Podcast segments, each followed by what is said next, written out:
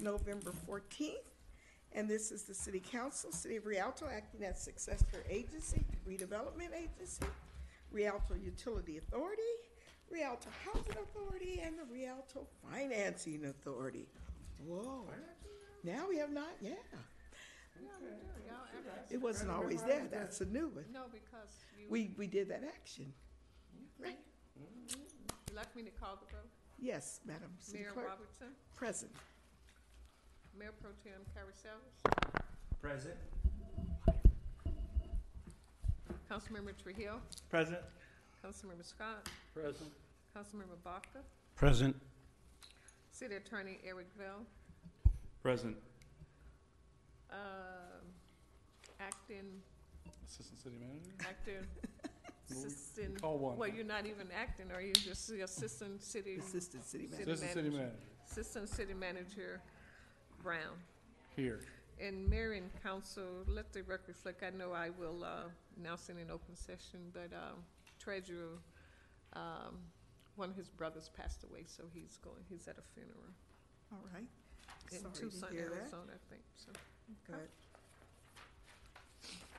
May you rest in peace. So now, uh, uh, uh, City Attorney, if you would be so kind as to lead us into closed session. I'd be pleased to do that, Mayor. We have three primary items on your closed session tonight. The first is a public employee performance evaluation. Uh, The position title is interim slash acting city manager. Uh, You have two items under your conference with legal counsel uh, of existing litigation. Those items are specified in the agenda. Uh, Mayor, I'm assuming that you will recuse yourself from the first item. Oh, I don't know, what is it? Let's see here. Uh, absolutely. Very good. Uh, hadn't We'll read note that. that in the record. Used. Uh, And then we have a conference with your labor negotiator as item three. Um, In addition, I would like to request that the council entertain adding a third item of existing litigation as an item of subsequent need. Uh, The council previously gave settlement authority in the case of Maria Hernandez and Jose Lopez versus City of Rialto. Uh, We've received a revised settlement demand from uh, the attorney for Mr. Lopez, and we'd like to consider that tonight. Uh, It will take three, four of you to add it as an item of subsequent need. And the reason we have to have it tonight is we learned of this after your agenda went out, and there's a time limit on us before our next council meeting in December, so. Se- Second.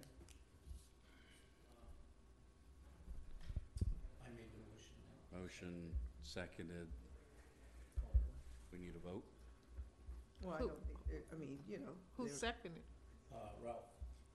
Who- Rafa. Okay, Councilmember Trujillo, Councilmember Trujillo, okay. we're, we're on, we're on camera, so. um, Any objections to the motion? Hearing none, that motion carries, added as a subsequent need item. Thank you. That item will fall under item two on your agenda as the third case. The name of the case is Maria Hernandez and Jose Lopez versus City of Rialto et al., uh, San Bernardino County Superior Court, case number CIV SB 2322103. And City Clerk, I will email that information to you. Thank you, council. With that, we're ready to go into closed session. There's no members of the public present to give comment. Okay, uh, entertain a motion to adjourn. So to moved. Closed session. Second? Moved by Councilmember Trujillo and seconded by Mayor Pro Tem Carrizales. No objections, we are in closed session.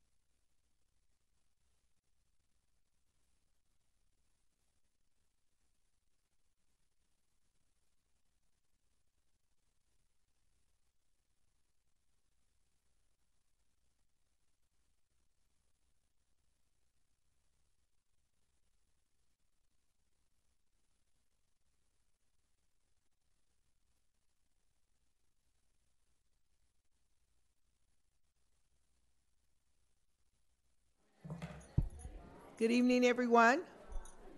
Good evening. Good evening. Can we get, uh, maybe close the door? Good evening, everyone. I would like to call this meeting to order. Today is the regular city council meeting, November 14th at 3:44 3:34 PM. It's the city of Rialto. 6:34, thank you, Mayor Pro Tem. 6:34 PM. Uh, City Council, City of Rialto acting as the successor agency to redevelopment agency, the Rialto Utility Authority, the Rialto Housing Authority, and the Rialto Financing Authority. Madam City Clerk, roll call, please. Mayor Robertson, Present. Mayor Pro Tem Carrizales, Present. Councilmember Baca, Present. Councilmember Trujillo, Present. Councilmember Scott, Present. City Attorney Eric Vail, Present. Assistant City Manager Aaron Brown. Present. And Madam Mayor, like I uh, uh, stated earlier, City Treasurer uh, is absent due to his brother uh, passing, so he's in Arizona. All right, thank you. Now, if I could ask everyone to please stand and join uh, Mayor Pro Tem Andy Carrizales uh, in the Pledge of Allegiance, and then remain standing for the invocation by Pastor Victor Lopez for Cal- Calvary Chapel, Rialto. Right hand over your heart. Ready, begin. I pledge allegiance to the flag of the United States of America and to the republic for which it stands, one nation, under God, indivisible, with liberty and justice for all. All right, thank you. Let's pray. Heavenly Father, you are magnificent and great is thy name, Lord, in all of the earth. We thank you, Lord, for this little spot in Rialto. What a beautiful city, Lord. We know that you have truly blessed it. And Lord, we pray for the items on the agenda tonight, Lord. I pray that you would be honored, that you would give our, our leadership, Lord, tremendous wisdom, Lord, that you would use all of their education and all the resources that you've given them, Lord, to just move forward and continue conducting business of the city, Lord. We thank you for uh, all the men and women in uniform, Lord. I, I see several of them tonight. We thank you for their service, Lord, to this uh, city, Lord, and the surrounding area. I pray that you would bless our remaining time, that, Lord, we would come to resolutions that will please you, that would be fair, Lord, that will allow us, Lord, to continue on, on the way to doing what is right for your people before your eyes. In Jesus' name we pray. Amen. Amen. Amen. Thank you. Thank you.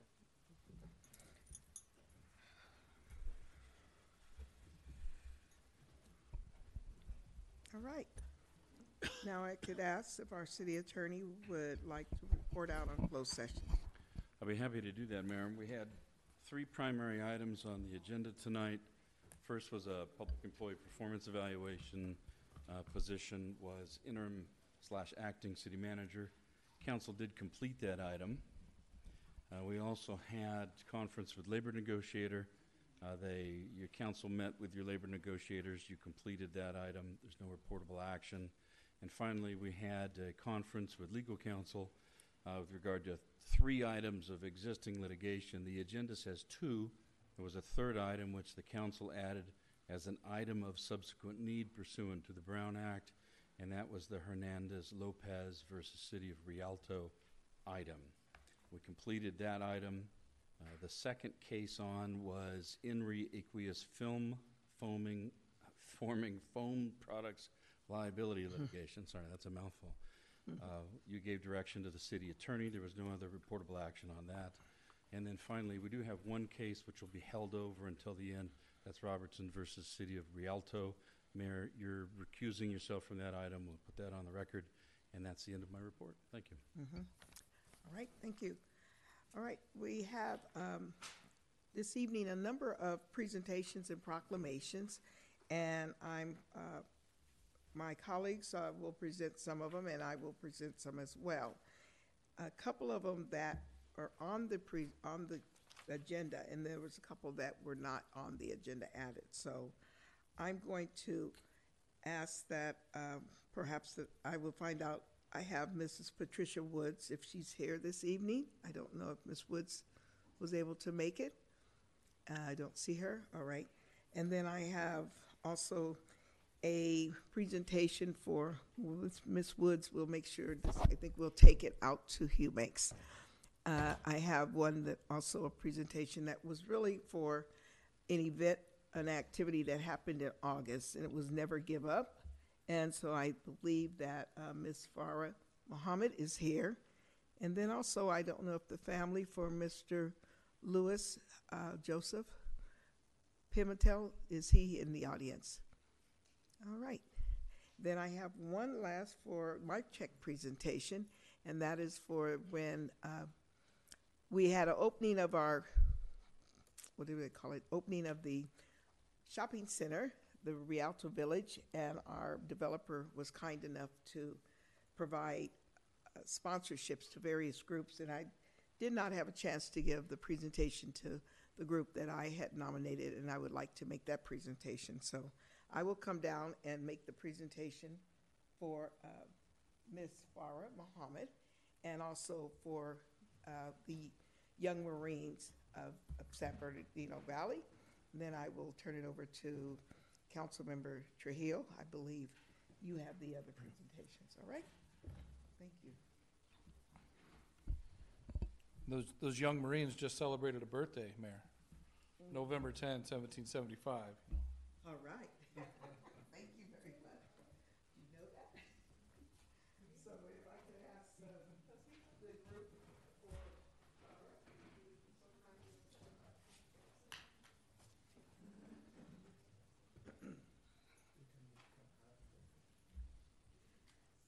I will quickly, the month of August has become a national recognition of trying, to uh, acknowledge a national movement of never giving up. And we had planned on trying to hold a various event in our community in August to recognize and become one of the cities as well. I think that it still was under 50 cities nationwide. But I felt, um, without having an activity, looking at someone in, a, an organization that has never given up and also recognizing an, a legacy of Abdi Muhammad, who originally started uh, Abdi Foundation in Smile America. It was uh, Afara's brother, and then he was tragically lost his life in an accident. But she kept going, and she kept she picked up the baton and kept the organization going. And I felt this was appropriate way to acknowledge in Rialto our Never Give Up, which is a global celebration focused on cultivating a mindset of determination and healthy drive to achieve goals. So it's with that, I would just like to read a brief of it, is that acknowledging the legacy of Abdi Muhammad contribute through the community. Abdi was an American refugee from Somalia, which in, uh, embedded, em- embedded him with a deep appreciation for the generosity that guided his family's journey to the United States. He led by example, fostering a culture of giving back and sharing blessings with everyone. His legacy serves as a beacon of hope, particularly for the minority young men, encouraging them never to surrender their dreams or their community. So tonight, uh, we would like to recognize Abdi Muhammad's exceptional contributions, unwavering dedication, and profound impact on our community.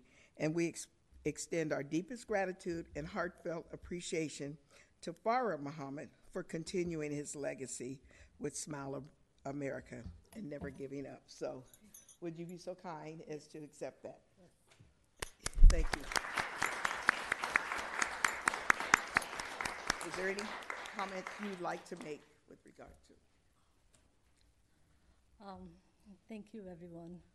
Um, my brother, he mentored, he mentored the kids after school to keep them away from the gangs, um, including me. I am where I am, finishing school, going through grad school, all of that because of my brother. He believed that all of us, all of us, can do something small or big, never giving up, knowing uh, from a family of a refugee where our parents were working nonstop and refused to take any, you know, support from the government, but to work hard, we were left, we as a kids were left alone. So he tutored me, and he found in the community, the kids in our community were not going to school, were getting dropped off, were getting in trouble. So he made his mission and he made his own personal reason to mentor those kids after school. And by the time I was ready to graduate high school, 18 of my classmates who dropped out of freshman were there to graduate with me, all because of my brother. So that's why I will never give up, and I will always keep his dream going. And all of us can do, big or small, all of us can do something. Thank you. Thank you, Farah, thank you. And yes, I must admit, she's definitely uh, always trying to do whatever she can in our community, uh, giving out weekly to the homeless, assisting, and then also any food drives and backpacks and things. The other one that I wanted to present was, as I said, when we opened the Rialto Village Market, which um, now is like the third shopping area that we have opened in our city, and maybe there's a few more. We, the developer had asked us to donate or make a recommendation of who we should provide uh, money to that they would in turn give to that organization. And my colleagues, they all made their recommendations. Um, and I, I know that we looked at our schools and then also at our law enforcement. But I also know that there's a group that, as always, we can call upon them, they're youth, and they are, and especially this time, I wanted to, even though they did receive the money, and I'd asked you if you'd come on up, they got the check, but I wanted to take the time to publicly acknowledge the group that I had requested or suggested give the donation. And given the situation that we're in right now, uh, in this global conflict or situation, and that we just finished honoring Veterans Day on Saturday. It's one thing when you've served or you're in the military, but I thought it's really honor to come on up, guys, and recognize the young Marines of San Bernardino Valley, which include residents of our community in Rialto. And we gave a sponsorship, and I nominated the young Marines of uh, San Bernardino Valley to receive $2,500 to help support their efforts. And I just would love to say, you guys know them, you've seen them, and this is the future. And the fact that they are training and they're looking forward to continue to go forward and serve. And so it's with a pleasure and an honor that I give, I made the donation recommendation that twenty-five hundred dollars be given to their young, their organization. So would you please, oh, hoorah, would you come on up? And if I'm not mistaken, they have some kind of competition, and I just want you, if this one that did, kind of won all of the, uh, a lot of the agility activities, I will say. It was quite impressive, and also one of the other members. So I would ask Kathy, would you please come up so that we can also get the picture and you as well? And know that I really have appreciate the discipline that I've observed of this organization and their willingness to be ready to go forward when they get old enough mm-hmm. to serve and represent and support our country. So thank you, thank you for what you guys do, and thank you for what you're going to do. And thank you, Ms. Lopez. Thank you, Kathy. All right, thank you, guys. Thank you. You're welcome. You, you happy?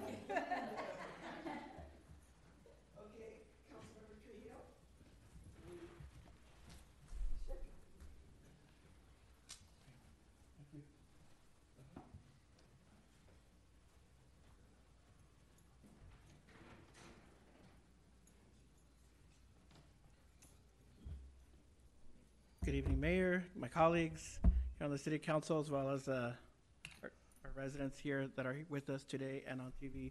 Just wanted to, um, you know, uh, it's always an honor to be here every year to annually recognize this group of hard workers in our community who um, dedicate their lives to take care of others. So um, this uh, every November is National um, uh, Family Caregivers Month, and so I wanted to bring up uh, Juan Carlos Garcia or his group up here.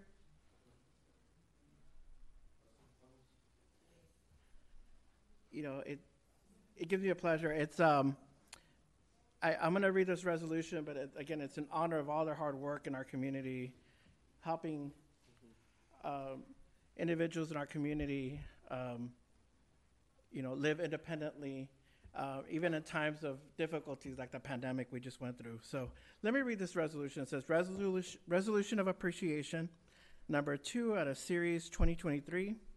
Whereas 1,950 in-home support services workers who reside in the city of Rialto deliver quality care to close to over 2,000 of our most valuable residents, including seniors and adults and children with disabilities.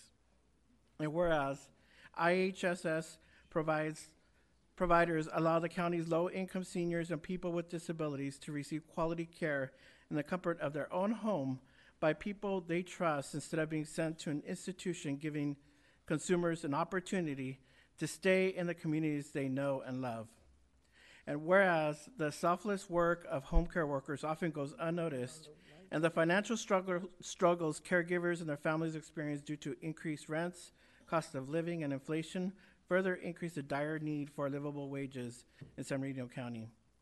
Whereas the frontline essential work that IHSS workers provided and continue to provide during COVID pandemic while earning close to minimum wage with many not having access to affordable health care.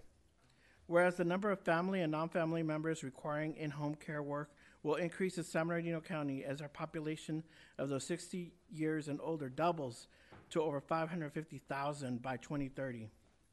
And whereas providing home care work, workers with a livable wage will generate demands for goods and services in the local economy, stimulate employment opportunities, and create additional income. Now, therefore, I, Deborah Robertson, Mayor of the City of Rialto, along with the City Council members, do hereby resolve the city, uh, resolve that the city officially recognizes and applauds the home care workers and the seniors and the people with disabilities who rely on this vital care, acknowledging the essential work and contributions they bring to San Bernardino County by officially proclaiming November as Family Caregivers Month, and is signed uh, by our mayor as well as our city clerk, and all of us here are in support of it. So thank you so much. Would you like to see a few words? Thank you. On, your meeting, our members. Thank you.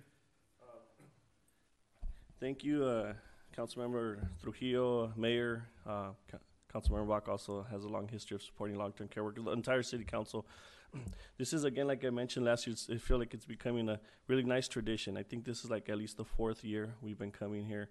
Where the, you're one of the few cities that proactively recognizes the service that these workers provide in the community, which is uh, home care uh, the, through the IHSS system, the County In-Home Support Service System.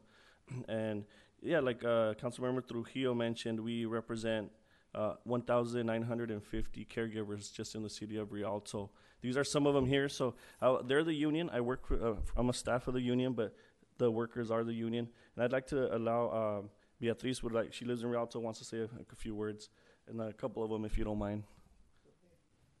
Go ahead, thank you. Um, my name's Beatrice Natividad, and I've been working for IHSS for about six years. I did a early retirement from Kaiser, and to take care of my mom and my aunt. My aunt is on stage five kidney failure, and since I'm familiar with the medical, I um, make sure they're comfortable, and it's a lot of work. Thank you, Thank you. thank you. I'll translate for Ah, mi nombre es Eufrasia de la Paz. Yo cuido a mi hijo de ataques epilépticos y tiene problemas para apren- de aprendizaje y para, para entender, él no entiende, no comprende nada y yo este tengo que facilitarle todos los alimentos porque él no puede tragar bien. Y Uh, I care for my son who suffers from seizures, epileptic seizures, uh, behavioral disabilities, and he has trouble eating as well. It's a very tough work. Él ha tenido muchos problemas en la escuela para aprender, para entender y pues necesita mucho, mucho trabajo y él las noches, en el día le dan los ataques y pues con este reconocimiento nos da valentía, nos dan más fuerza para seguir adelante con ellos. Muchas gracias.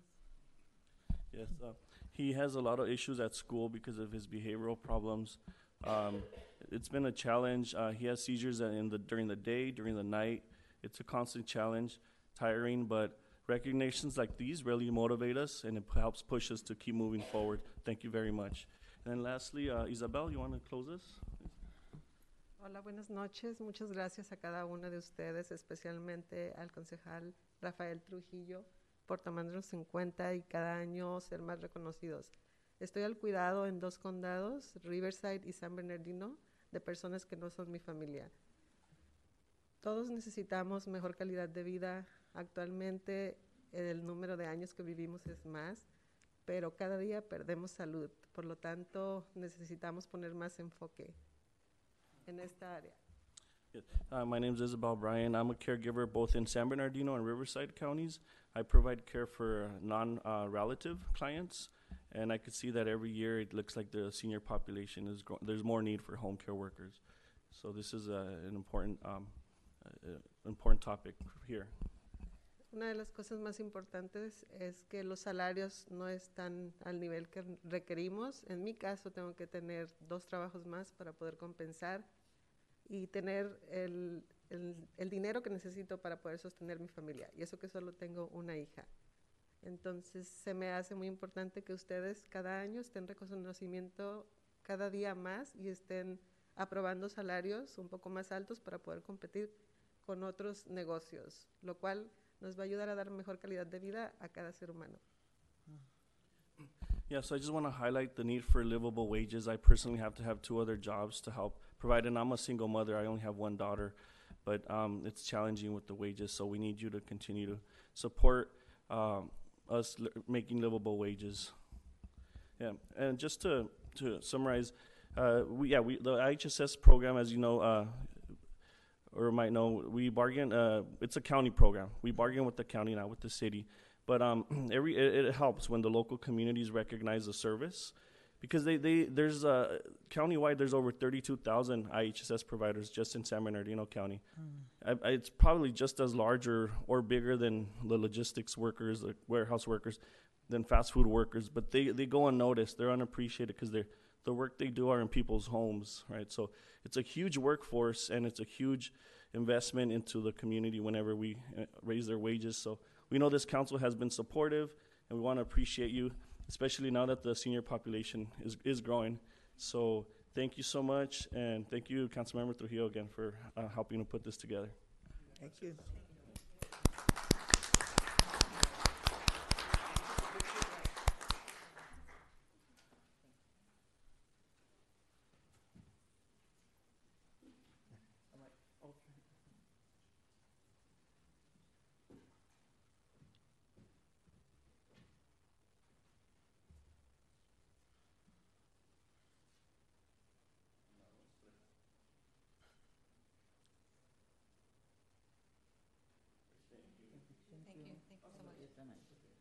Gracias otra vez.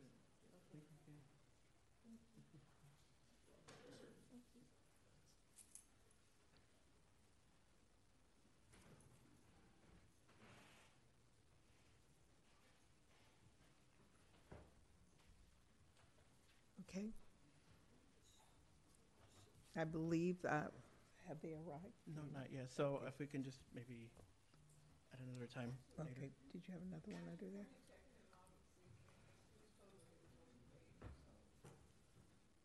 You have the second one? No, that's the They same. both yeah. together, okay.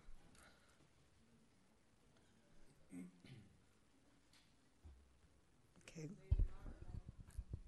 They're in the lobby? Okay, Okay. all right.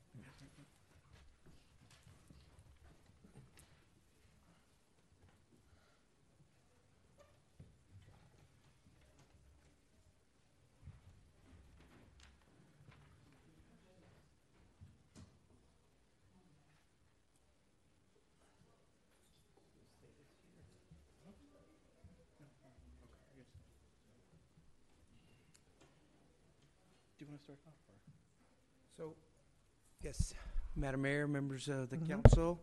Um, uh, Thaddeus Maiden, he, he's not here, but we're gonna read the, uh, the uh, certificate of appreciation anyway. It Says, uh, in appreciation of your dedication to military, it is, it is with honor and pride that we salute you uh, for the patriotic spirit you continue to display as a military veteran of our great nation. And I just personally want to thank and appreciate all the veterans that are here today and uh, all the veterans that uh, celebrated uh, on Saturday. So with that, I'll turn it over to, uh, Thank you.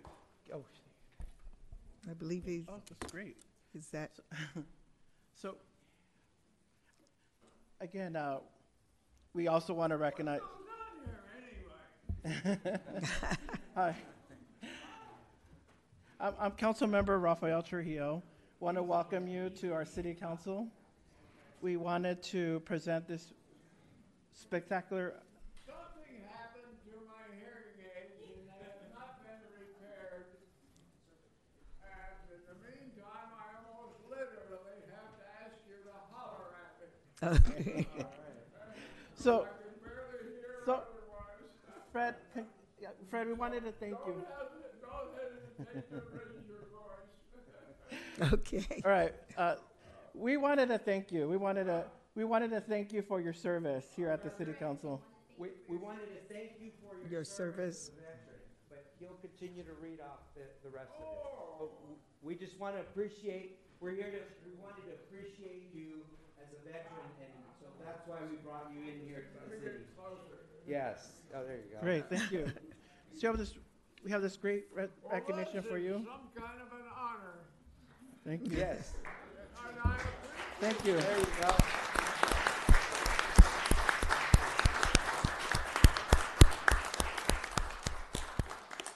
And, and again, we, we are we're honored to have you here today to to recognize your We're service. honored to have you here today.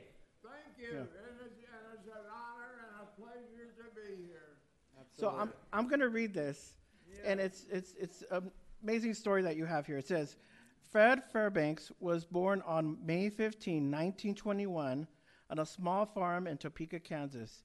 He is the youngest of five children. Fred joined the U.S. Coast Guards in September 1940 until December 1945.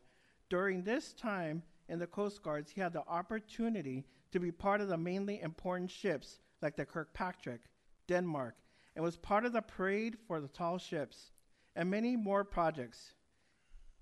He says here, he married several times, but had his five children with his first wife, his true love. Fred moved to California in 1968 with his first wife and two children at the time to live with his mother. His mother encouraged him to go to college, which he did, and began his education. He guarded, uh, he graduated from the University of Berkeley. When the school was all over with, he was an engineer.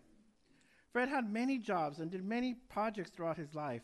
He's been to many different states, countries, met many people throughout his life. He can remember where he met them and what they talked about or how they were connected.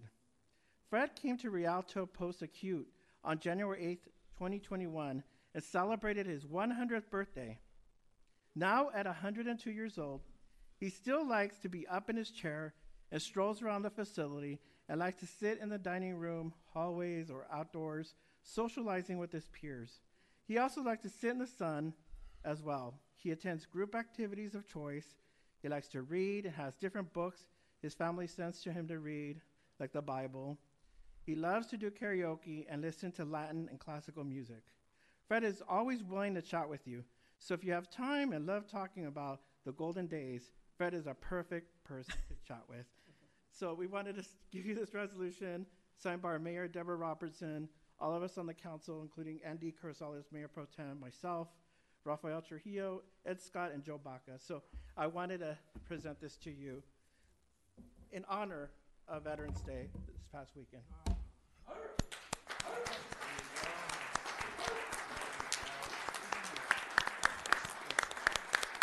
right.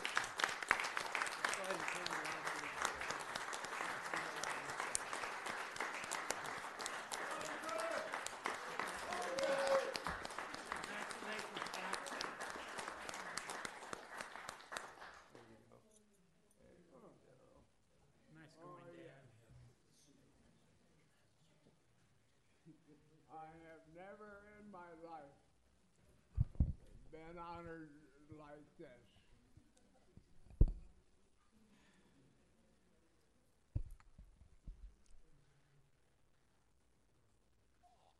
I have been in all kinds of crazy situations and places that it would, it would make your hair turn white just to think about them. And I'm gonna get him.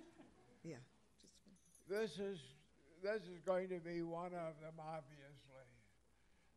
I want to thank all of you good people. okay. I don't know where to start. I do. I, not true. I do know where to start. now this will take a couple of minutes, but eventually, I went to work in the Hard Rock gold mines in Cripple Creek, Colorado. Of course, I was a little bit underage when I did it, but it still worked. and the one thing I can tell you is this, is this. I was working in a mine 12,000 feet deep underground. And I was doing my work, no problem, but I got tired. And I sat down on a great big rock that was laying there beside me. And I sat down on that rock to rest. I'm the only man down there. I'm the only person down there that I know of. But it didn't turn out like that. After I sat there and rested a couple of minutes, this man came up and sat down beside me. I said, well, wait a minute. There's, there's nobody supposed to be down here except me. and so I looked at him and I said, Who are you? And he looked back and he said, Fred, he said, I'm God. I had come face to face with the God that I believe in. And God gave me words, very kindly words.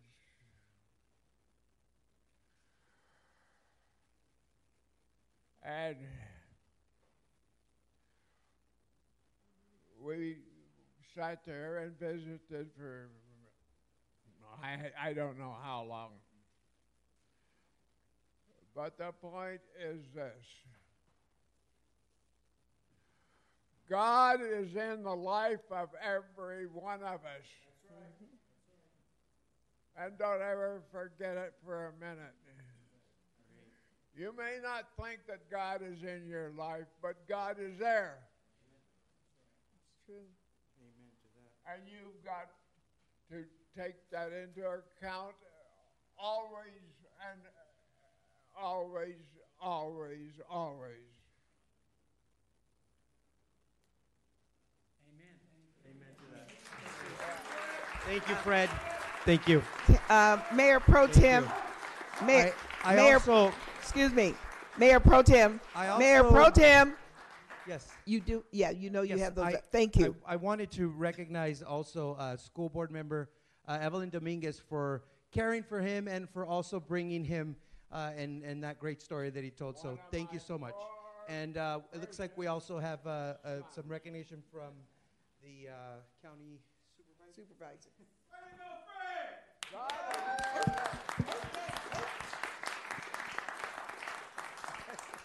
God has been so good to me.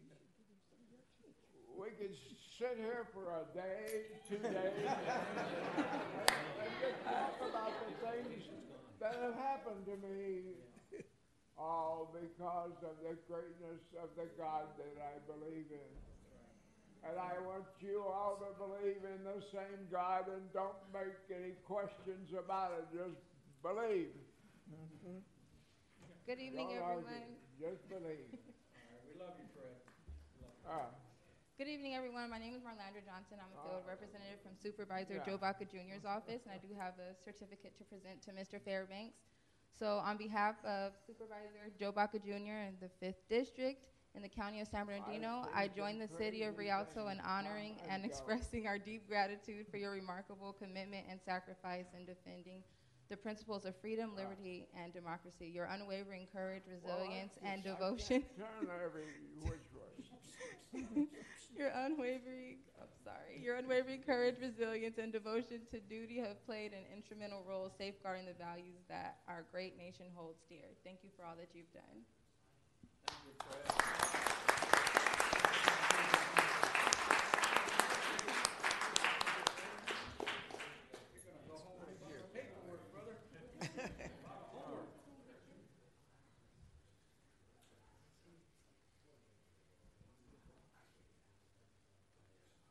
You people don't know it. Right here, Fred. One more, let's do it. Oh, yeah, thank you. What you do, uh, what I'll tell you from an engineering point of view is this. Now we have a, we have a certificate from the assembly member as well. Hi, good evening. My name is Evelyn Dominguez. Unfortunately, our Assembly member James Ramos was not able to be here, but he wanted to give an, a recognition, a certificate of recognition to um, Fred Fairbanks on for Veterans Day and for his service uh, to our to to our country and also for being a resident of Rialto. So, Fred, this is for you from our Assembly member. This is for you. One more certificate, Fred. You're welcome. Great. Evelyn, if you want to come Is back. there another one? All right, so let's see. We also want to thank the Rialto uh, Post Acute Center for supporting our military veterans there at their facility and taking care of them. So we have a nice little certificate for you as well. Thank you. Can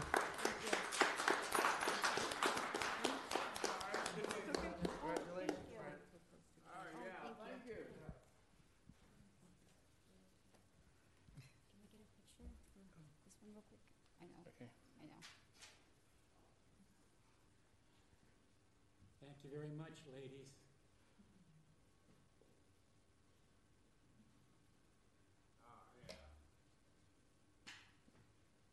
This is absolutely beautiful. This is absolutely Yes, absolutely. Thank you. Thank you so much. Thank you so much. No, I got something to say to all of you. Thank you.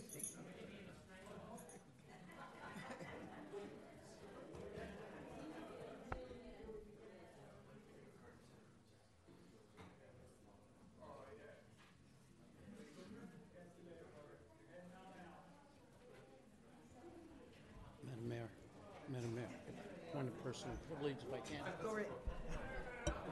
Councilmember Joe Baca Senior.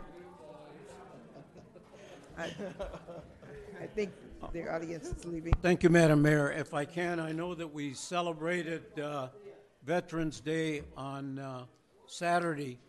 Uh, I'd like the city of Rialto here today for all those individuals that are veterans uh, to please stand up today and be recognized.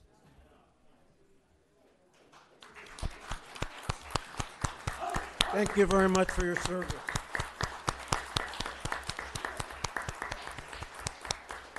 Thank you, Madam Mayor. And if I can, I have one other one. Uh, on December 1st is Faye Coates' birthday. She'll turn 93. And for those individuals that know her, she was the opera singer for the city of Rialto for many, many years.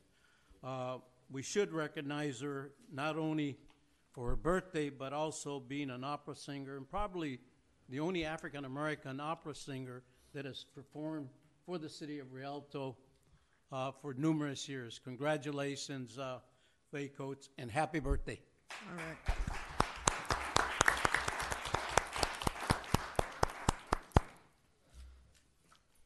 All right, thank you. I believe, if I'm not mistaken, that pretty much will conclude presentations. Um, I do have one for a gentleman who unfortunately did pass, and he also was a Korean uh, War veteran. So I'm sure that the family, they will be here at our next council member to receive that. Um, Okay, so with that, I think we've covered presentations. Um, Now we will move into oral communications, if you have We have some, a clerk. first speaker, um, Patrick Taylor. Okay.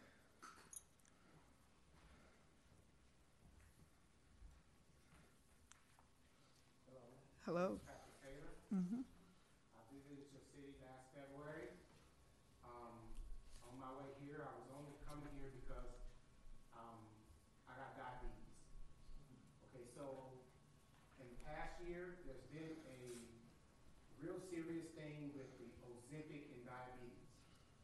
People have discovered you can lose up to two hundred pounds on, uh, certain doses of diabetes medication. So med- diabetes medication has been everywhere. So I had a problem with my Walmart prescription. I'm in Los Angeles, and my Walmart prescription was diverted to a Rialto Walmart. So I had a choice of getting it that day, or the diabetes throwing me into a loop. So I chose to drive out here to pick up my prescription. And in the process of driving out here to pick up my prescription, maybe I was kind of upset. Maybe I had some other things in my day going on. But I just drove from Los Angeles to Rialto to pick up my prescription. Turn, turn it on. Thank you. Oh, I, I, my voice is loud, so mic or not, you're gonna hear me. Um, so I got off the freeway and I was coming down one of your streets, and there was a traffic accident on the side of the street. It was a four-way stop sign. I stopped at the stop sign. There was a car on the side of me making a left.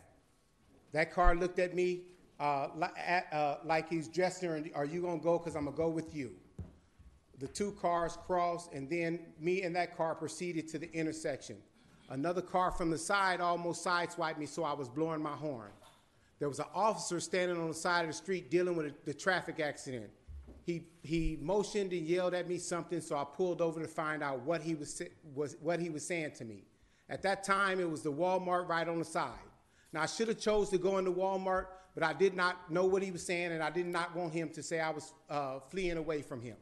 So I got out the car, turned my car off, and proceeded over to him, and he told me that I was blowing my horn.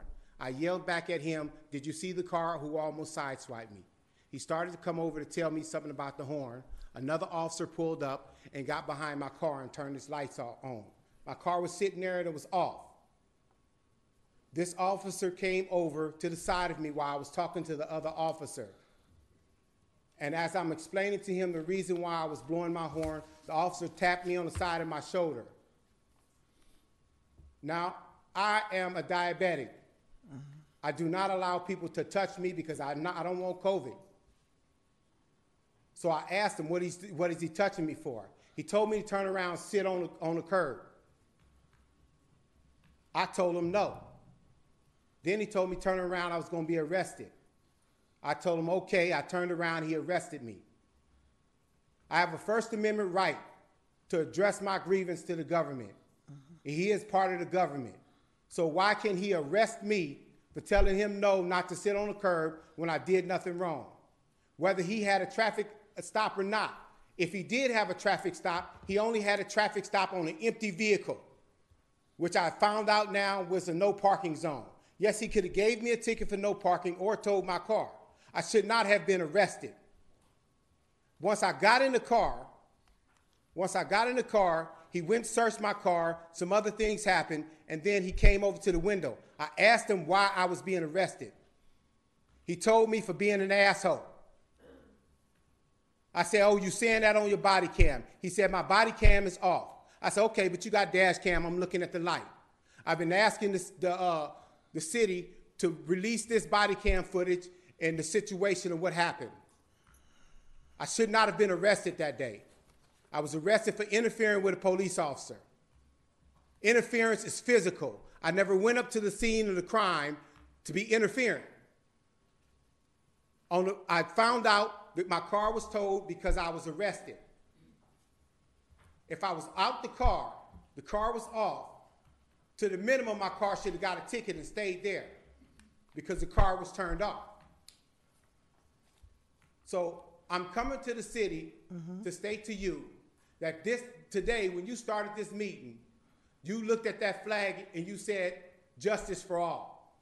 I'm asking for justice. Whether you're gonna give it to me or not, it's okay. But like I told that officer on the way to the police station, I hope your conscience lets you sleep tonight after you hear the story. There's no way anybody should be arrested under them circumstances. Thank you.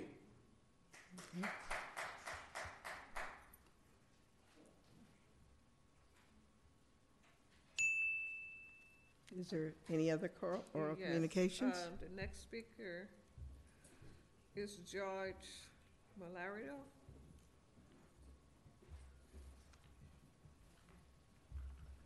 George? Mala, oh.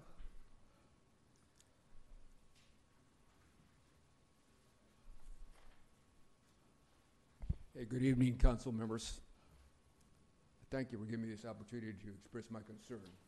I live at uh, 1049 East Margarita Road here in Rialto. I've been here for many, many years. It's been so long. I used to, we used to have orange trees right where- west of baseline there. That's a long time. Anyway, my concern is that uh, we have a towing company that uh, apparently wants to build right next to residential areas. And uh, three months ago, they moved in, they, they uh, drove in a trailer, and they started uh, moving things around the property. And uh, we called um, code enforcement, and they looked into it, and uh, they stopped the project. So two days ago, uh, they have delivered about maybe 10, 15 truckloads of uh, crushed cement. And our neighbor asked him, what are they doing? Well, they're, uh, they're going to build a retainer wall. And uh, it just come out of nowhere where they're going to build the uh, towing company there. And it's going to uh, more excess noise, pollution, as it is. It's on Pepper and Baseline in that area. So we'd like to know if you can look into the matter and maybe help us out. All right, Okay? I'm sorry. Oh, okay, well, Captain Bagan will uh, be there to uh, assist you. I believe he's in the back. Okay. Okay, he's Okay. right behind you. All right. All right, thank you. I was trying to see. Next person we have is Charles and Zona Herrera. Todd? Charles. Sha- Good evening, Council. My name is Reverend Charles Sorrell. Uh, I live at 1059 East Margarita Road. Uh, let, us put it like this: three years about, about three years ago, we, my wife and I, sought to buy, buy our house, and we we scoped out this house in a cul-de-sac. Got more land than our neighbors. We got the lion's share of the land, but um, I mean, there's all kind of things going on. When we met the lady that lived there, she's been there forever. Her name was Armella. She literally showed me pictures of Rosa Parks getting married in that house. So fast forward to up up now. I'm here to talk about the same thing. My house is the one that the that the prop that the uh, butts up against this property where the guy is, is going to build a tow yard. I've had conversations with him. Told him I says, hey, I'm not for, I'm not we're not really for this. This is my wife. We're not really uh, we don't really want this, and uh, we know it's a residential area. I happen, you see, I'm a traffic officer in LA. I happen to work uh, cross paths with this gentleman with his tow yard in LA. And I know the unsavory characters that come around tow yards and things like that. Just the other day, this is the young lady that uh, George was referring to that asked them what they were doing, and one of his workers that was there got a little irate with my, with my wife. I'm all the way in LA. That was what I explained to him that I did not want, that I did not want to see. I did not want the characters that would be there. One day I look up in my backyard or over, right over my wall, and there's a motorhome sitting there. Motorhome sitting there with no running toilet, no running water, no none of this. I thought a homeless encampment was about to start. So that's where we got code enforcement involved with it. So when code enforcement got involved with it, this was the security guard for the lot, but it, he was, like I said, he had to go to the restroom somewhere. And all of that was screwing out a- around this trailer and motorhome. So we got that out. It seems as though the gentleman has gotten a nod to go ahead. He thinks that he can just press through and build this tow yard behind our house. The view, we have pictures of it. We bought the house for the history, historical value, and for the view. The view is amazing. The view is awesome. Not with a bunch of red cars behind my house, though. So I would appreciate it, we would appreciate it, our neighbors would appreciate it, if that we would look into this and halt this project. I mean, I'm, I'm going so far as to say, do not issue permits to the, for this project, please. Thank you. Okay, thank you.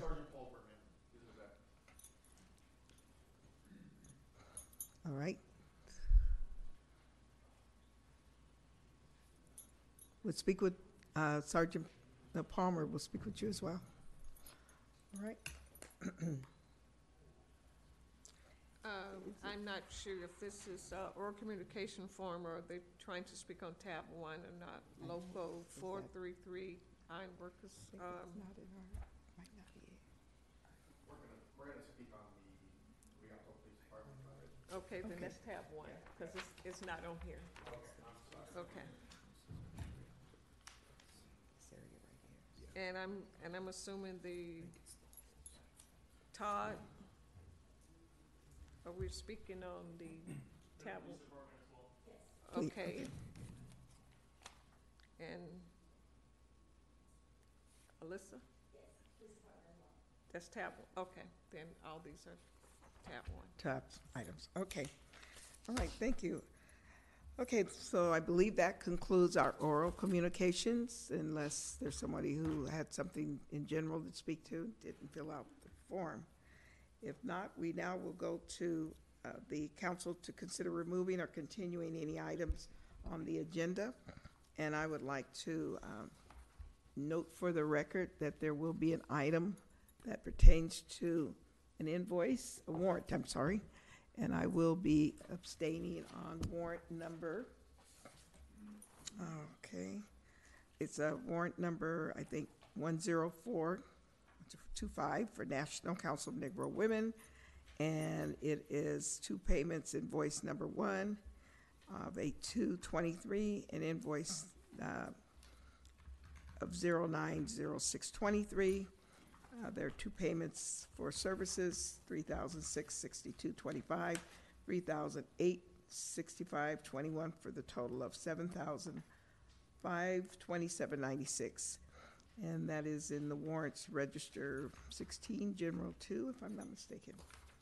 Anything else anyone has? that- Yes, Councilmember Scott. Madam Mayor, I'd like to ask that we uh, adjourn our meeting tonight in memory of the brother of our city treasurer, Edward Carrillo. His brother's name is Gilbert Carrillo. Okay. Thank you. I'd also like to Yes. adjourn in the name of uh, Melvin Brown, who is the husband of Althea Brown, who is an active member of the Rialto Black History Committee. Melvin Brown. Anyone else or anything, uh, other items on the agenda? If not, I would like to entertain a motion to pass on the consent calendar. moved. It's been moved by Second. Councilman Second. Trio. Okay, second by Mayor Pro Tem Carrizales. Any objections? Hearing none.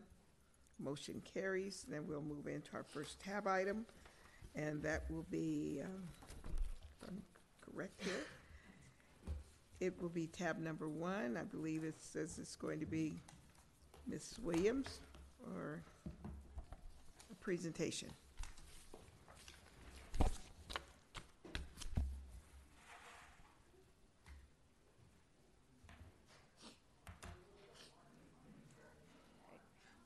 Good Good evening, Mayor and Council. My name is Tanya Williams, Assistant to the City Manager.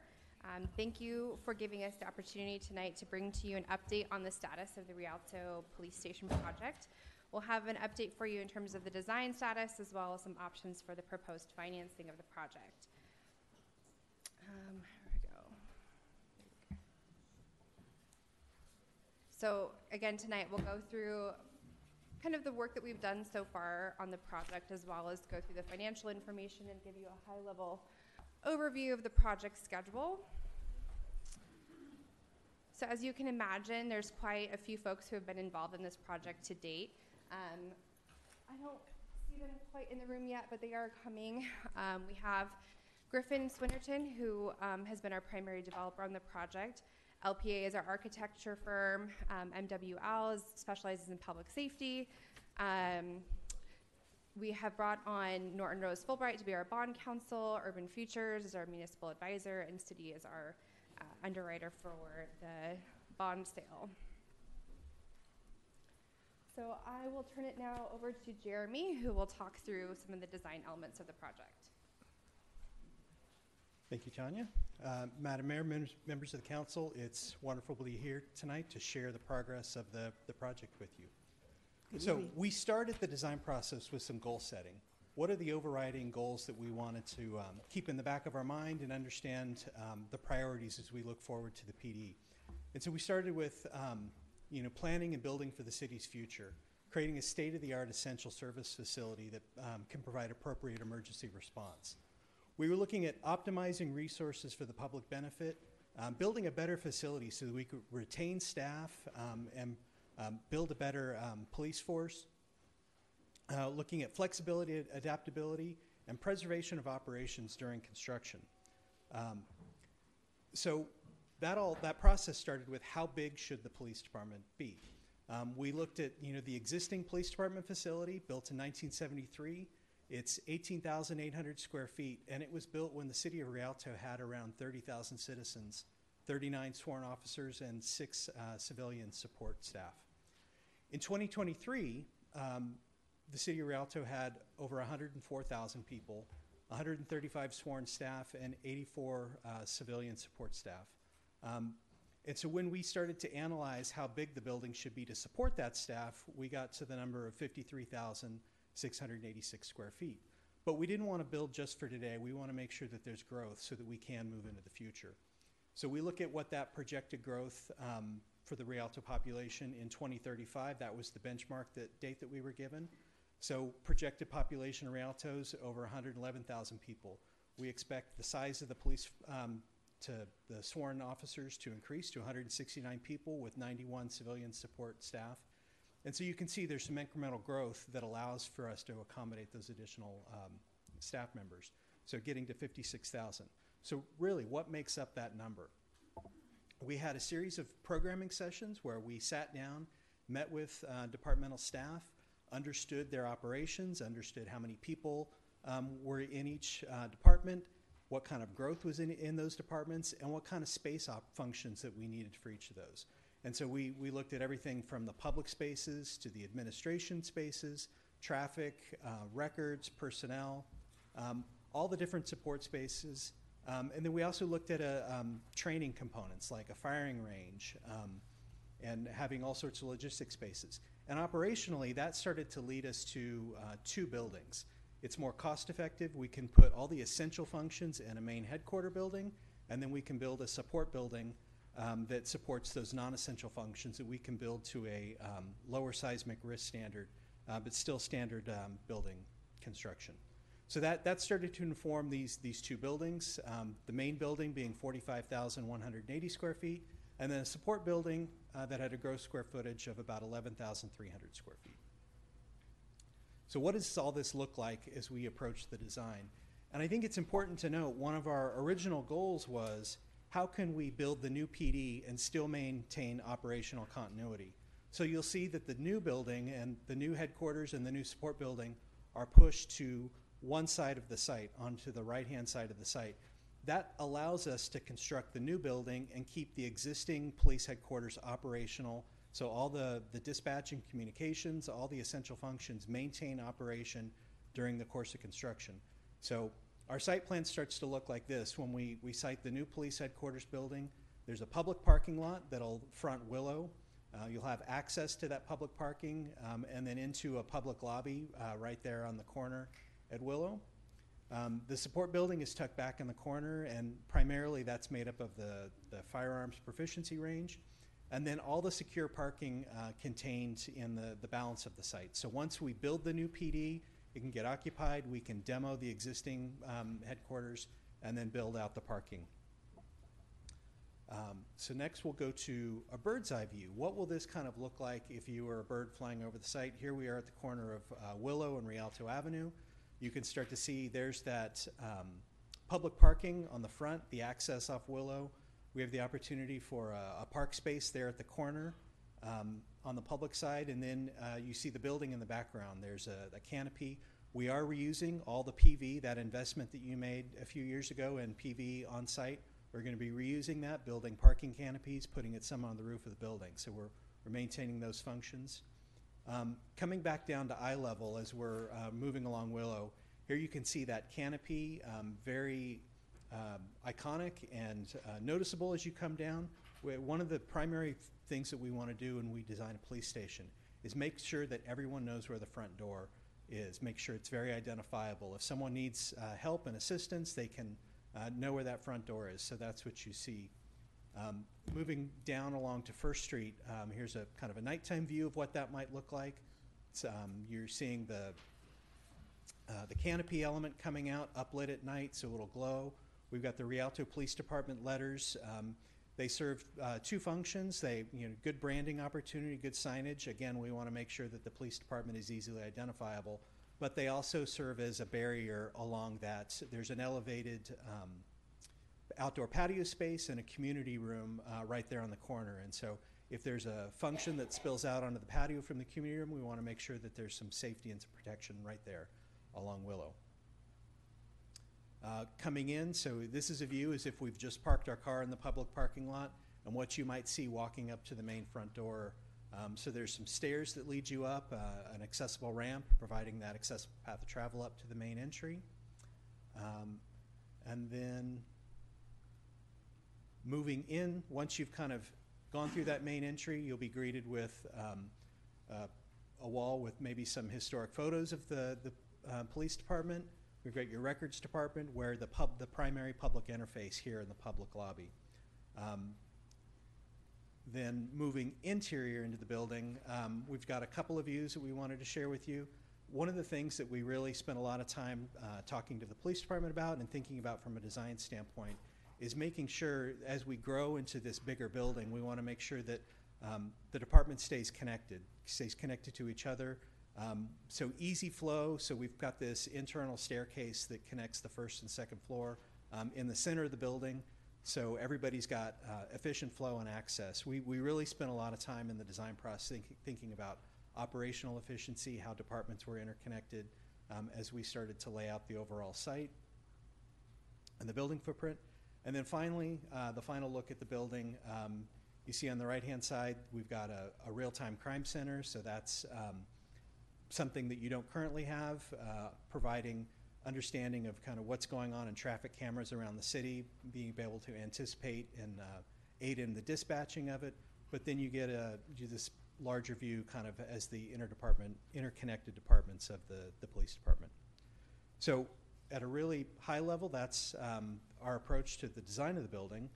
And uh, up next, Brandon's going to walk us through the financing portion. Can we ask any questions? Thank you.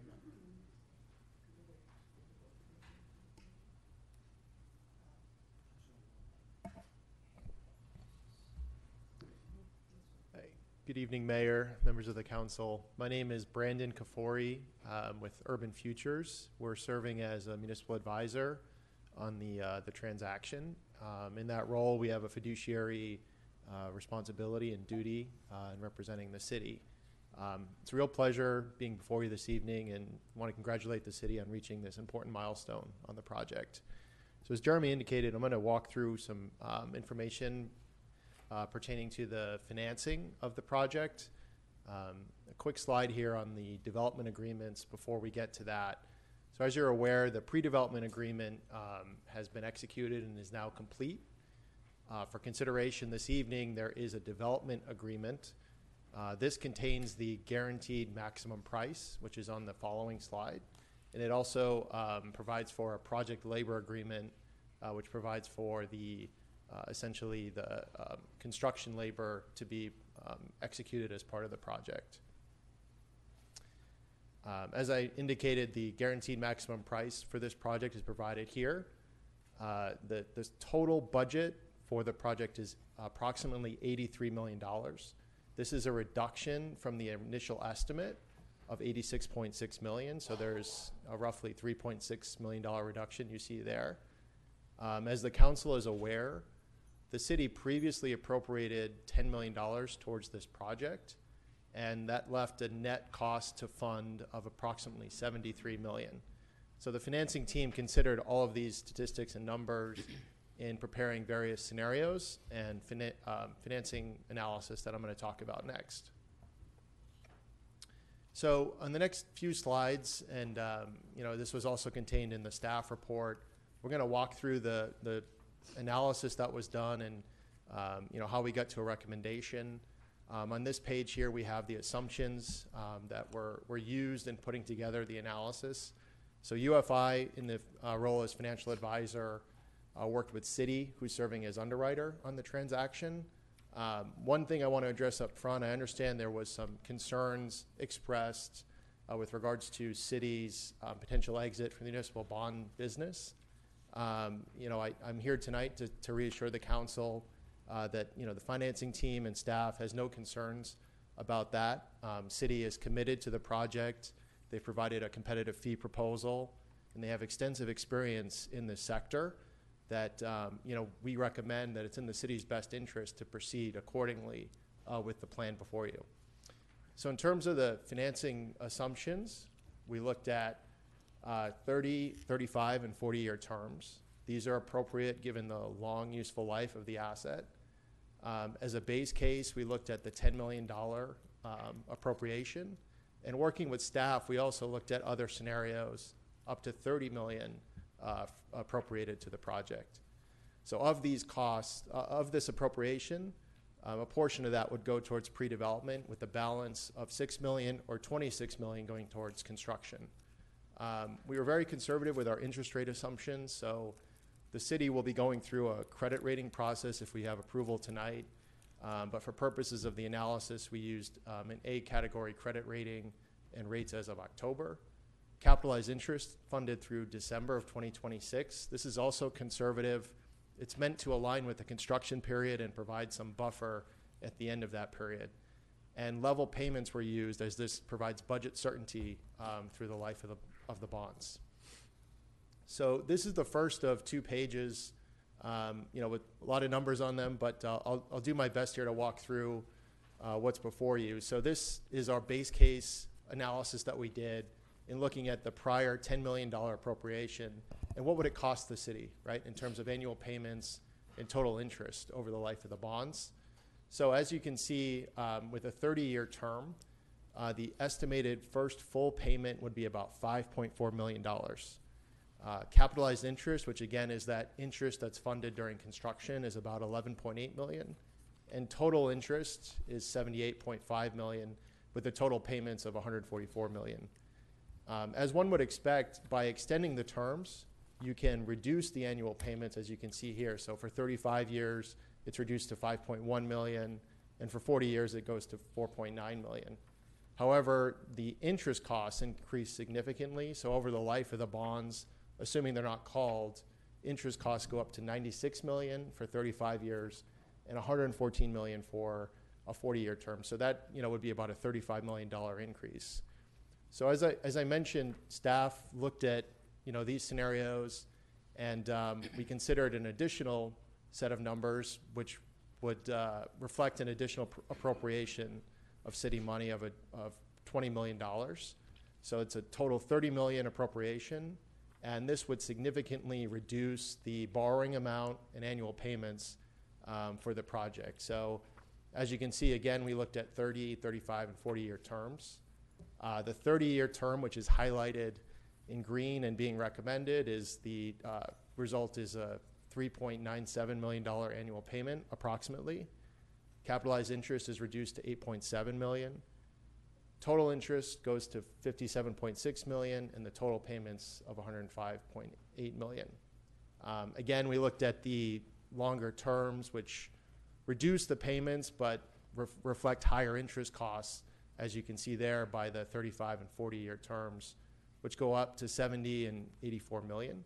So, as a result of the analysis and in conferring with staff, it's recommended tonight to proceed with a 30 year term and an additional appropriation, um, which would result in 26 million of cash being contributed to construction. Uh, the 30-year term, relative to the other scenarios, has the lowest interest cost, uh, results in an annual payment of approximately 4 million, which uh, preserves future budget flexibility and capacity. Uh, it also, um, you know, it, it reflects a use of additional unrestricted reserves, uh, which does not impact the city's existing operating reserves. And should we proceed with this, the first full payment would come in fiscal 2028, um, with the capitalized interest funding the period before that. So just a couple more slides here to, to wrap up.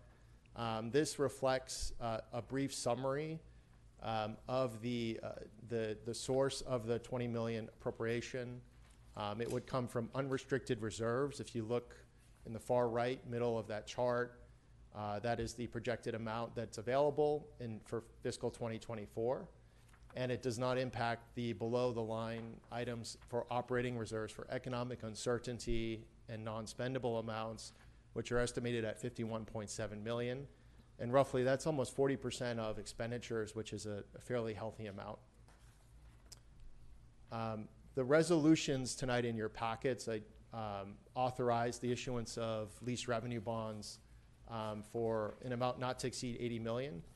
Um, should council proceed with the budget um, appropriation, this, you know, we would expect to issue bonds less than this. Um, however, you know, um, in being, we wanted to be conservative essentially in setting the not to exceeds. Um, as part of these resolutions, they approve the documents needed to execute the financing. These are the preliminary official statement and various legal and lease documents um, that are needed. There's also a CEQA resolution, um, which approves the, the uh, development agreement and a budget resolu- resolution separate from this for the uh, appropriation of 20 million. And my last slide here um, is the financing schedule. Um, so in, in talking through this, we are prepared to, um, with approval, sell and close the bonds in December. Um, this reflects a pricing date of around December 12th. Um, the, the next item up is a meeting with Standard and Poor's, which is scheduled for this Friday. Um, we have requested a rating by the end of November, somewhat, you know, around then, to be able to post a preliminary official statement to investors um, around November 28th. And that would allow us to potentially price the bonds on December 12th, which is when the rates would be locked, and we'd potentially be closing uh, December 20th. So with that, um, that concludes my portion of the presentation. I'm going to turn it back to Tanya uh, to wrap us up. Okay.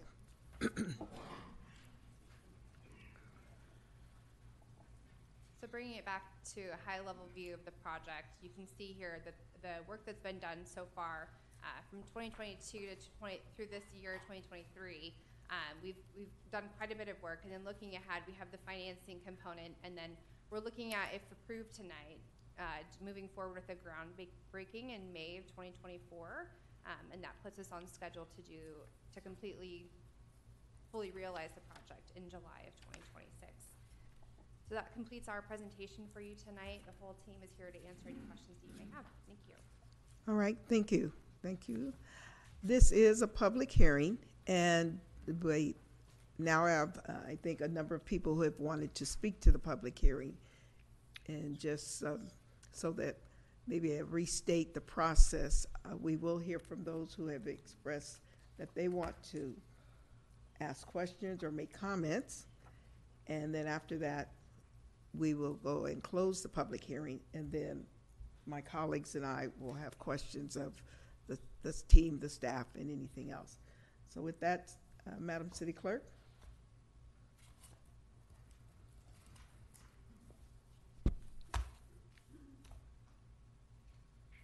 Eric A. Colinet.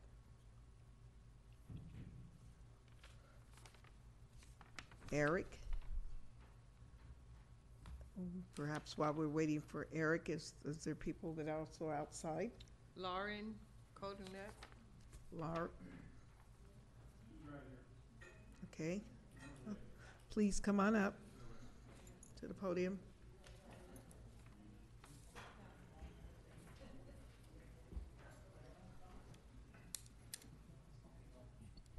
Hello, council members. Uh, My name is Lauren Coatney. I have lived in the city of Rialto for over 50 years.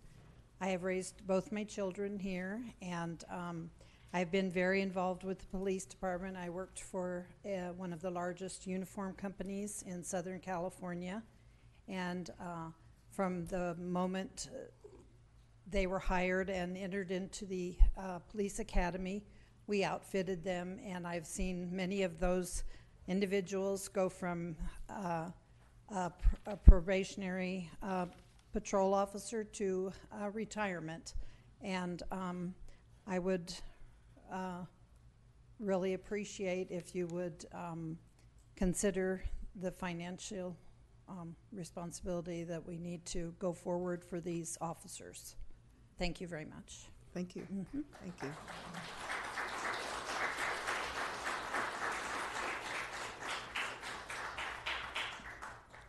Did Earl, wa- did Earl walk in?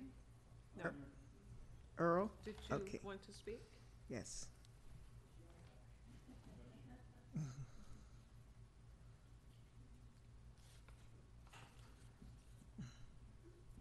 Hi, my name's Earl Cody. I'm married to Lauren.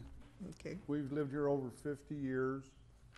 Uh, I'm proud to say that we probably have one of the finest police departments in the Inland Park. If you look at,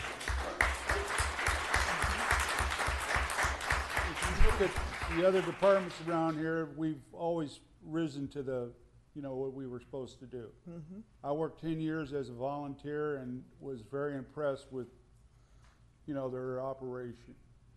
So I think the city should come up to the standards of the officers. Okay. I think you ought to step into the twenty-first century. They deserve it. Thank you. Terry, Terry Thompson. I'm sorry, I don't think. Terry, Terry Thompson.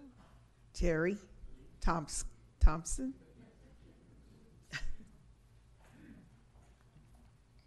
You'll have to excuse me, I've lost some of my hearing, so it- Okay.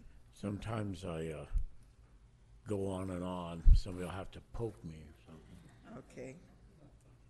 God, there's a lot of cops in this room.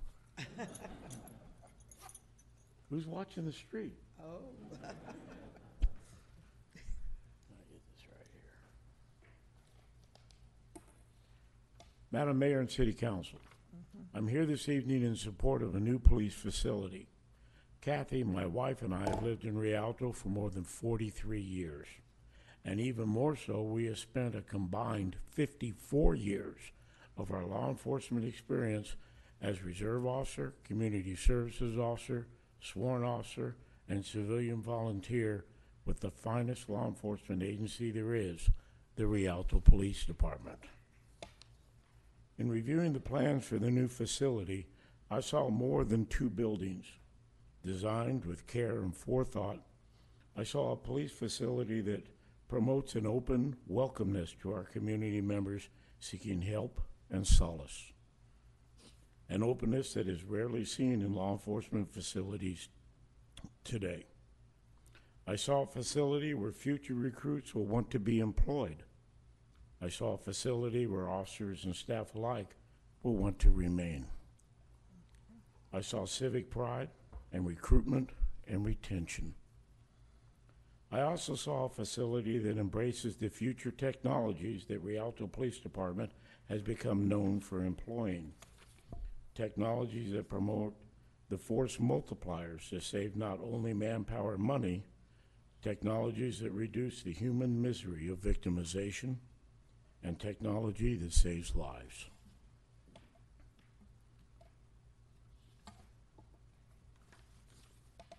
SPIDR Tech, and Rialto Real Time Crime Center and Analysis are just two of those technologies, and they are both built in with this facility. We, our government, and the community members that embody that government are the caretakers of not only the memory of our public safety personnel, we are shepherds to their day to day existence. And we are responsible for their work environment as that environment bears direct impact upon their ability to perform their duties.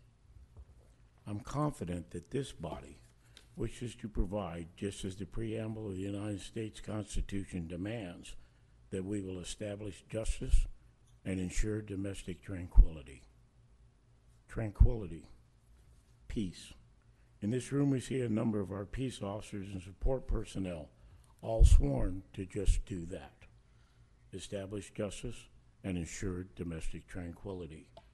Let us provide them with the tools and the environment to bring about an even better Rialto Police Department. Thank you very much.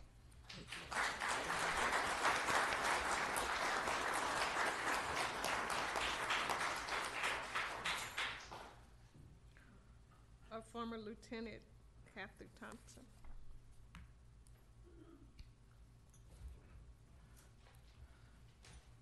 Good evening, Kathy Thompson, citizen of Rialto. Um, I was a police officer for the Rialto Police Department for 30 years, and my husband Terry and I have lived here uh, in our home for 43 years. Uh, Mayor Robertson and council members, uh, I am here tonight to encourage you to move forward uh, with the financing segment um, for the new police facility. Our city has made significant progress in the last few years with the completion of the Pepper Avenue extension and the, the Renaissance Marketplace, and now with the Gateway. Um, Rialto really has begun to take on a new persona. Um, in the past, there have been many attempts to bring in a new facility. I can remember going back to January of 1990, um, but it always seemed that obstacles got in the way for one reason or another, and it simply never happened. But now, Rialto is a stronger community. Uh, it's, a, it's a stronger government, um, I think a more close knit community, and um, I, know that our revenue is stronger than it's been in a very long time. I, I truly believe that now is the time to make this um, anticipated project from so many years uh, finally to become a reality. And as we saw in the um, presentation this evening, um, built in the 1970s um, when Rialto was a much smaller city, and of course we had a significantly less uh, law enforcement personnel, um, the um, current police station has, has served us well, but we have been um, it, it, we completely outgrew it many, many years ago. Um, I've had the opportunity recently to see the plans uh, firsthand. Um, uh, it, it is really uh, impressive, and um, it, it almost makes me wish that I was back in uniform and I could someday work there, but I will visit it. Um, I applaud you all sincerely for the significant financial investment that you've already made um, in the, the, planning stages for the um, facility. Um, the new facility will take policing here in Rialto to an entirely new level. And uh, with the state of the art equipment that, that will be provided, uh, it will give the men and women of the Rialto Police Department the opportunity to move into the 21st century um, with technology that will better serve the citizens of the city that we all call home yes, it comes with a hefty price tag, but I believe truly that we are in a much better position now than ever before uh, to make this a reality. And um, I see it not only as an investment in excellence and professionalism for the men and women of the Rialto Police Department, but I see it truly as a move forward, a continuing move forward uh, with our current uh, mayor and council for an investment in the future of, of our city. And I would encourage you tonight to move forward with the financing um, for the new police facility. Thank you so much.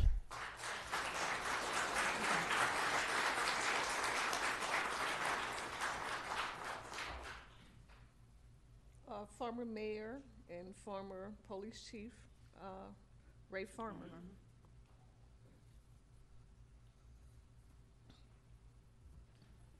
Well, good evening, Mayor and Council. It's an honor to be here this evening to speak in favor of this financing project for the new police facility. There's a lot of history. I've lived a lot of that history, serving 30 years in the police department, 15 years as chief. Let me agree with what has been said, and I won't repeat uh, the wonderful things that we've heard about the plans and the future uh, of this building. Uh, and certainly the officers and employees of this department deserve finally a police facility that they can not only be proud, be proud of, but also provide a professional service to your community. I came to City Rialto and I've lived here 60 years. I first started with the city um, in 63 over in the corner of Riverside and Rialto Avenue in a very small facility. We moved into the current facility in 1973. This is important. This was a facility that, at that time, the thinking was the city would never grow beyond 50,000 folks. At that time, I had the concern that the city had much more potential for growth, but they decided to short circuit that building, and we ended up with a building that only uh, provided us with a good facility for about 10 years. I became chief in 1977, and that was uh, just a few short years after that building was built. And within two or three years, we started building trailers on the parking lot. I think we have three or four out there now. They were supposed to be 10 year uh, facilities for the overflow of the, of the growth of the community and of the police department. We made a couple of endeavors to build a new facility and in the 1980s and then when I was on the council in the 1990s. And the funding wasn't there, and I don't think the desire was there to move forward. I believe the city is in a much better position at this point, and I know this council is very public safety minded for both the police and fire department. We have the finest public safety departments anywhere. I'm concerned as we look to the east, there's a lot of issues. I think Rialto does not have those issues because this is a strong law and order public safety community. And we have an outstanding police department that continues to keep our city safe, irrespective of what's going around us in other communities. I think that this facility, we should not make the mistake of not building this facility and not moving forward. We cannot repeat the mistakes of 1973, where we built a facility that was short-sighted and certainly antiquated about the time that we moved into that facility. At that time, there was a reluctance to move forward. When we tried to build another facility in the late 80s and 90s, the city wasn't really in a good financial position, and you were not looking at some of these alternative thinking out of the box financing, financing uh, um, ideas to raise the revenue. So therefore, a $26 million facility in the 90s, had we built that, you wouldn't be facing this juncture in building this more expensive facility. However, what is the alternatives? If we don't move forward building this facility, not only is it sending a, not a very good message to the community where our priorities are for public safety, but are these officers to return to the trailers in the parking lot on Willow? Are we not, are we going to cut back on the scope of this simply to save dollars and repeat the same mistakes in 1973. We have a very proud, very progressive community. We have a very proud and progressive city council. And I commend all of you for bringing this to this point. However, this is an inflection point, and we must move forward from here. So I urge a unanimous vote from the city council stating their priority for the need of this police facility and the support of public safety in your community, not just for the officers and for yourselves, but for all the citizens that live here now and the ones that will be moving here in the future. So it's vitally important to send that message and put that building on the corner of Willow and Rialto Avenues that we all can be proud of. Thank you.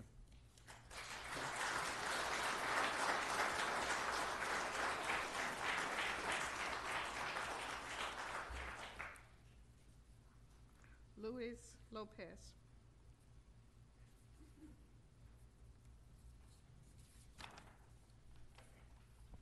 That's definitely a hard public comment to follow.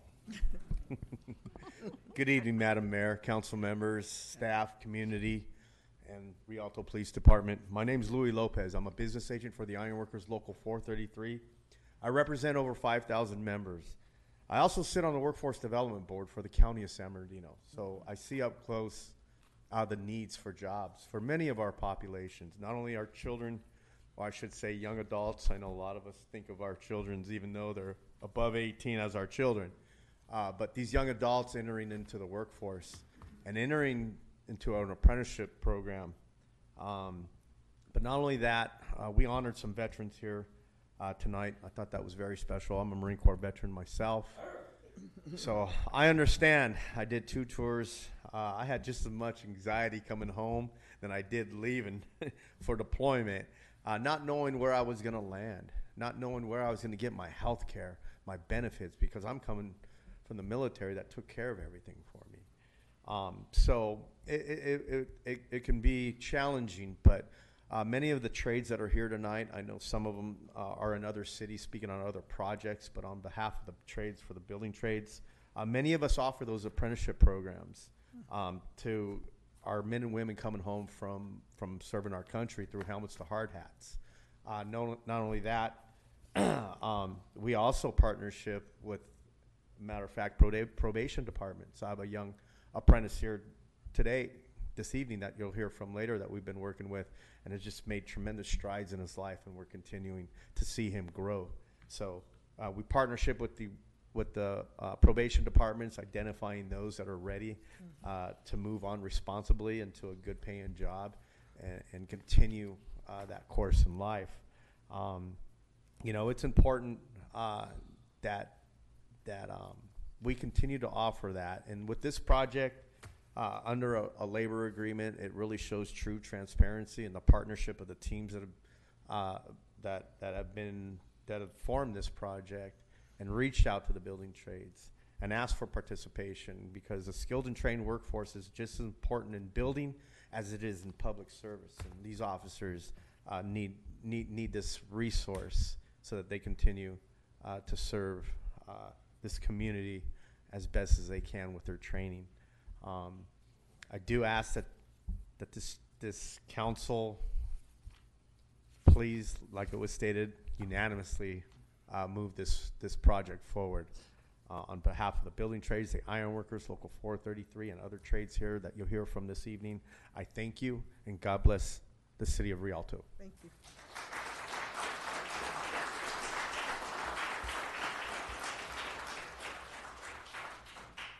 Leonard Cross.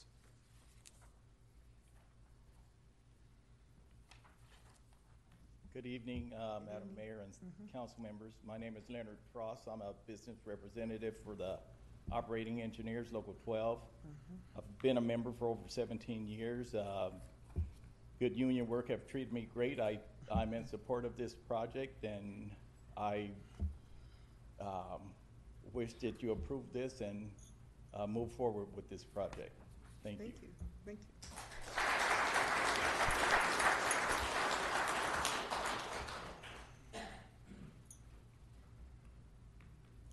Robert Lugan.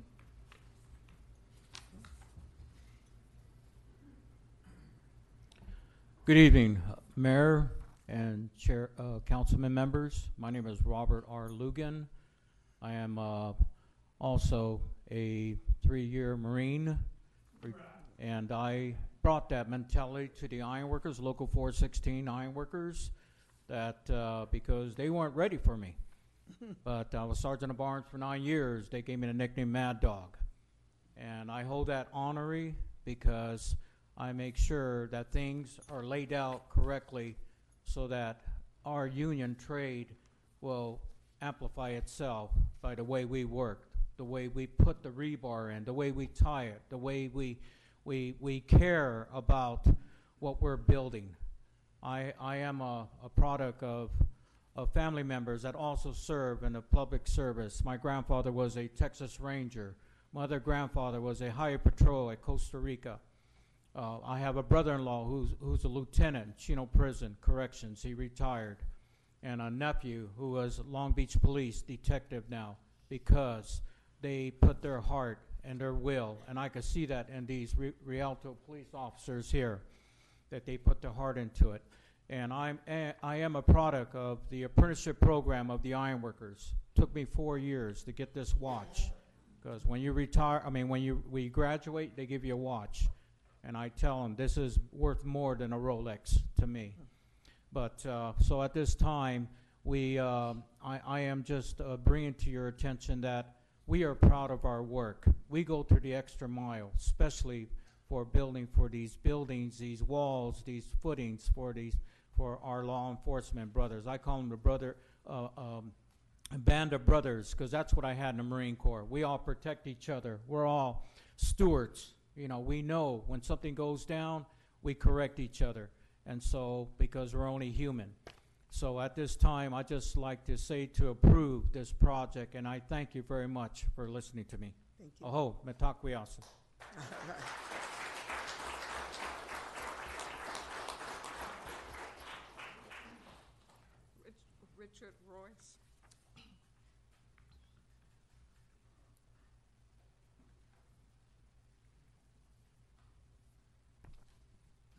Good evening, one and all. My name is Richard Royce, and I am the president of the Rialto Police Benefit Association. I represent everyone you see here, all the men and women of the police department. And um, I wanted to give a different point of what we've been dealing with here. You're never going to hear any of these people complain about the working conditions with the department. That's just who they are. But I wanted to give you a little insight on what they deal with every day. Um, I've worked in that building across the street now for over half its life, and it's from that experience that I talk about its condition. We'll start with the plumbing. Our water lines are so bad that we have to use bottled water for drinking. Our sewage lines are so small they get clogged very easily. Our sump pump often fails, and when it does, it's catastrophic.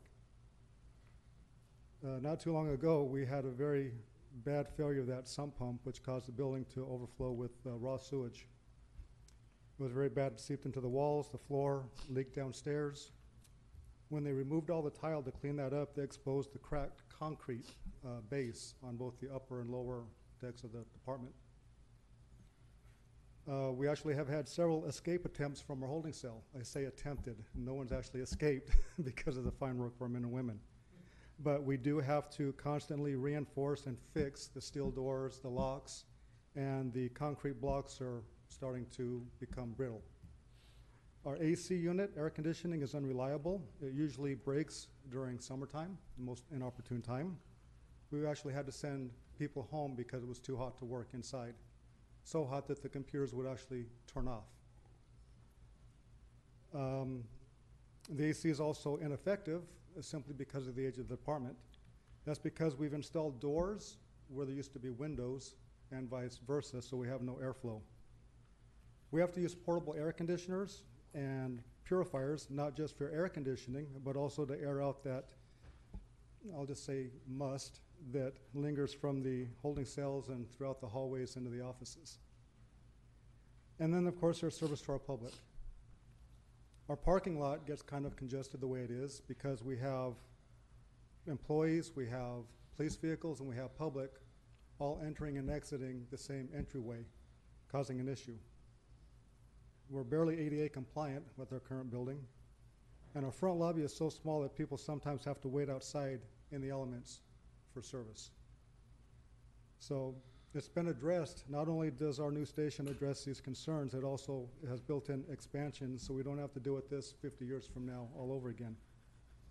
And uh, lastly, I want to take a point of personal privilege and uh, thank Councilman Ed Scott and Councilman Rafael Trujillo for your generous donation to our law enforcement memorial. We appreciate that. It means a lot. And to the rest of council and the general public, I want to thank you all in advance for your consideration in funding this new station, one that we all deserve and need. And if we're to build on that bridge to progress, we need to make that happen. So I thank you all for your time.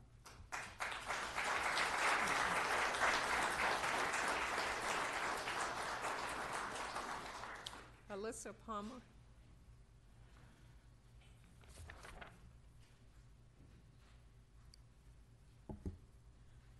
Hello, Madam Mayor. Hello, City Council. Uh, my name is Alyssa Palmer, and I am here uh, for my boss, Slaughter Bradley. I'm here with the executive, um, with the Inland Empire Building and Construction Trades Council. I am the executive assistant, so I typically work in the office.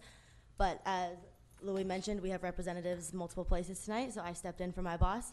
Um, and I would just like to say that the building trades and the council is honored to be working with the city. We are so excited that you guys are considering this project labor agreement.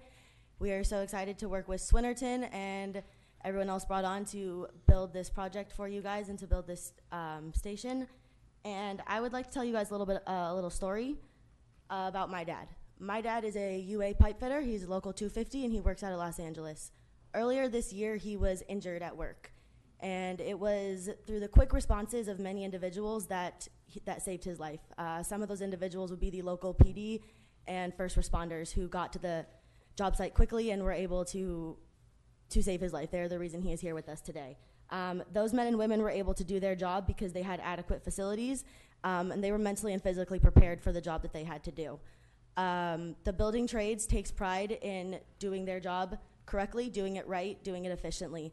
I urge you guys to consider to pass this agreement, like everyone else has said, unanimously, um, and allow these skilled and trades unions to come in and build this project for you guys and build your station correctly, build it efficiently, and build it right so that your police force has the proper facilities and adequate facilities to do their work and to continue to serve your city. Thank you. Thank you.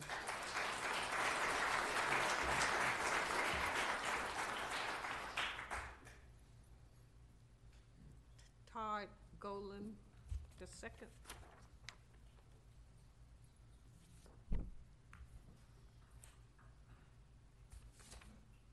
Good evening.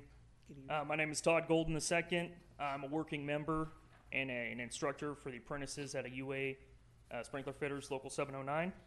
I would just like to state my support for this project and thank the City of Rialto for their support on the project labor agreement. All right. Thank you. Thank you.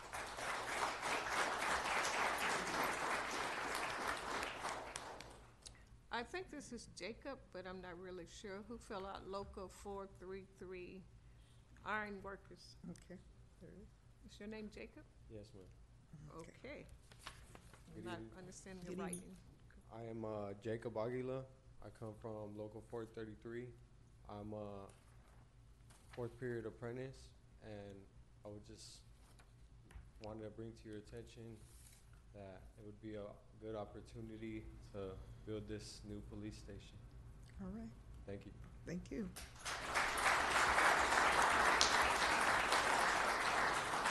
Can we have the l- last public, uh, road communication chief Kling?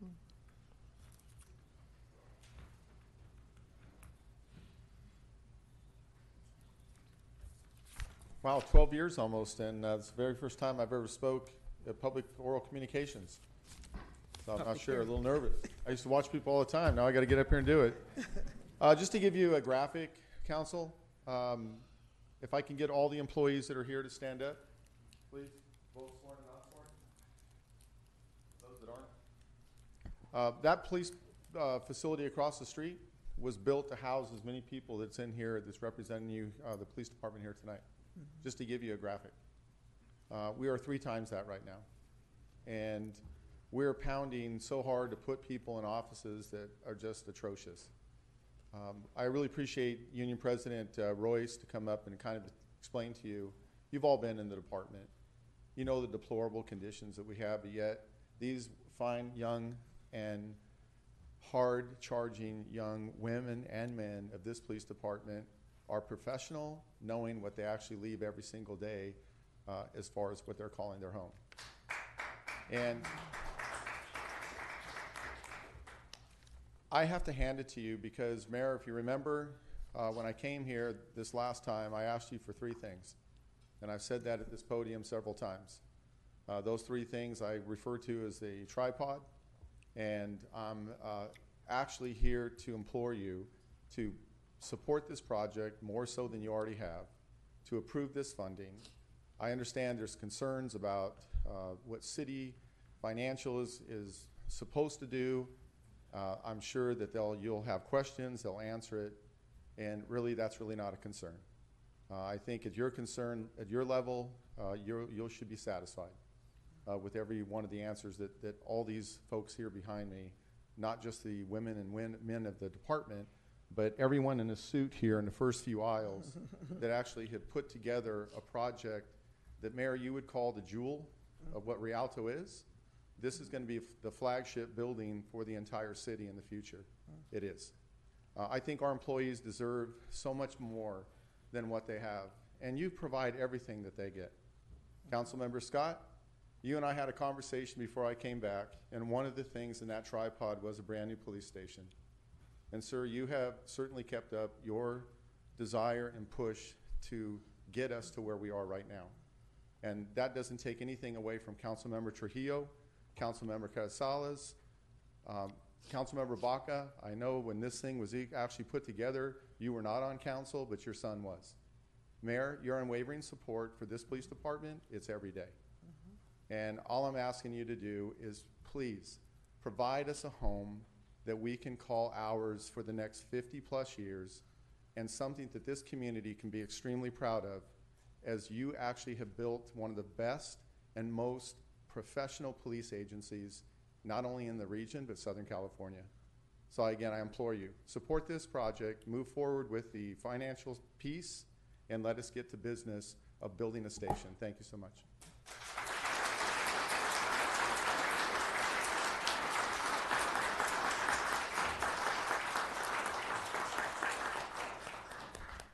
Okay, um, Madam City Clerk, that concludes these that you have that wanted to speak during public hearing.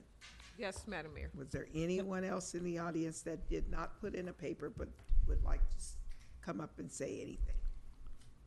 If not, Move, move to close the public hearing. it's been moved by Councilmember Ed Scott and seconded by Councilmember Trujillo. Is there any objections to closing the hearing? Hearing none, the public hearing of, is officially closed. And I do see that Councilmember Scott has his hand up, and I know that Councilmember Baca Senior have his light on. But I get to take executive privilege Yes, ma'am. Yes, Mayor. and say to you, Chief, and you guys all out here that took the time to come in here. Never mind, somebody wondered who's watching the city. I'm sure the city's okay. I just want to say, do you honestly think that I would have brought us this far? You're to take us all the way now. To, to, to, to abandon? No, that, there's a, there's a, a Christian gospel song that says, I wouldn't have brought you this far to leave you. So you guys go on and speak, because I don't know where they would have gotten that. I'm about not spending time and energy and then not proceeding, so it's without a doubt. I don't know what they have to say, but move forward. Go ahead, guys.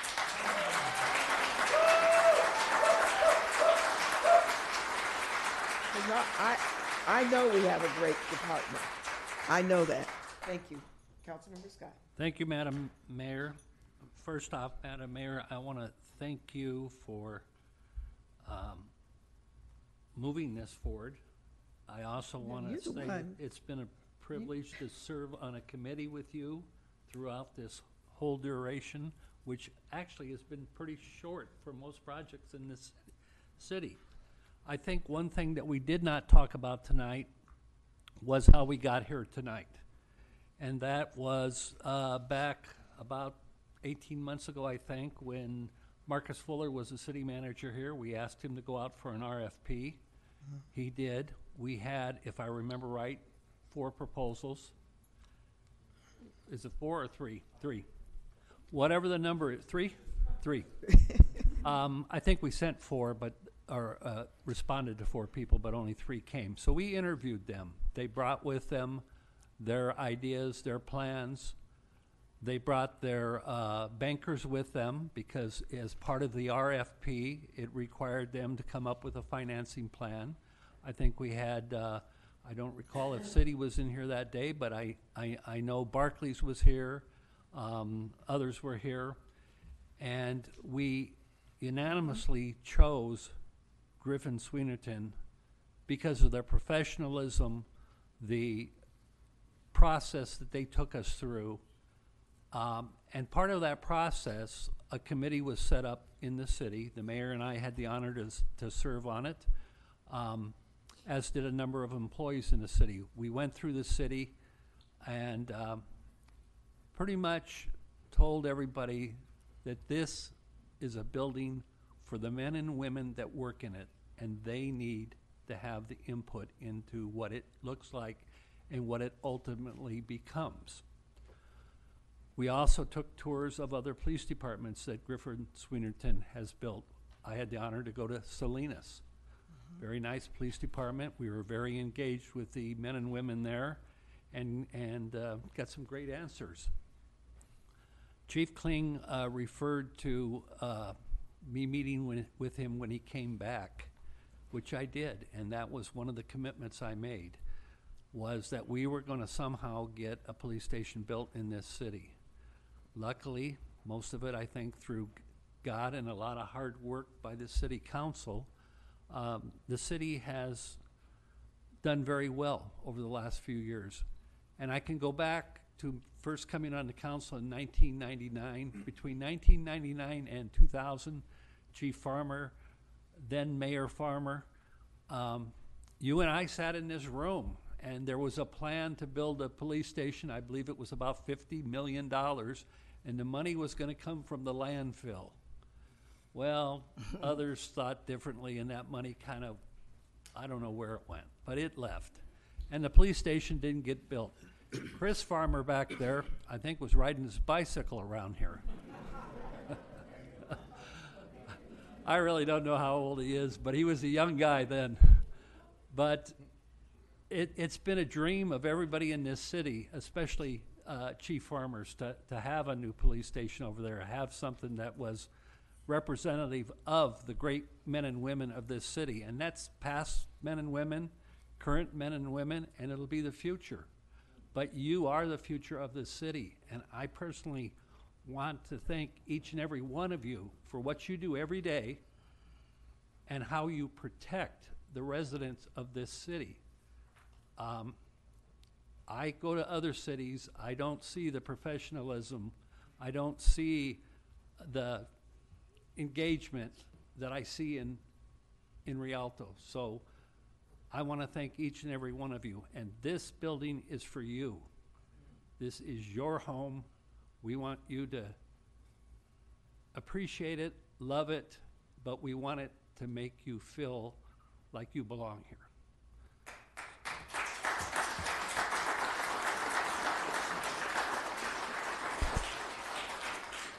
So, as you can guess, I strongly support this project. Um, I also have, have looked at the situation with Citi. Uh, They're totally qualified to be doing this um, bonding, and um, Griffin Swinerton, I think you will do a great job. I do want to take a minute to thank two people that have served on the committee that I really think got us to where we're at. You too. And one of those individuals is Tanya Williams.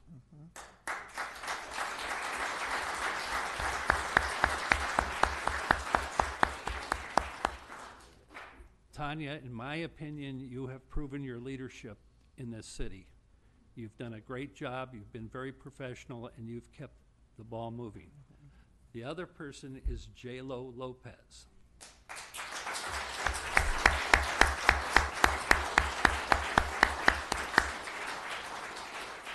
Because I can tell you, Kling is lost without her, without a question. She brings him his coffee, she makes sure he's got his shoes tied. She, she keeps him in line. And also, uh, Sergeant uh, Palmer, I know you were in every meeting, as were others, but again, thank you. Now, I, I don't really have any questions about the project. I'm totally prepared to move forward with it, but I do have a question for Chief Kling. I'm going to put him on the spot about something tonight. You want to answer from here?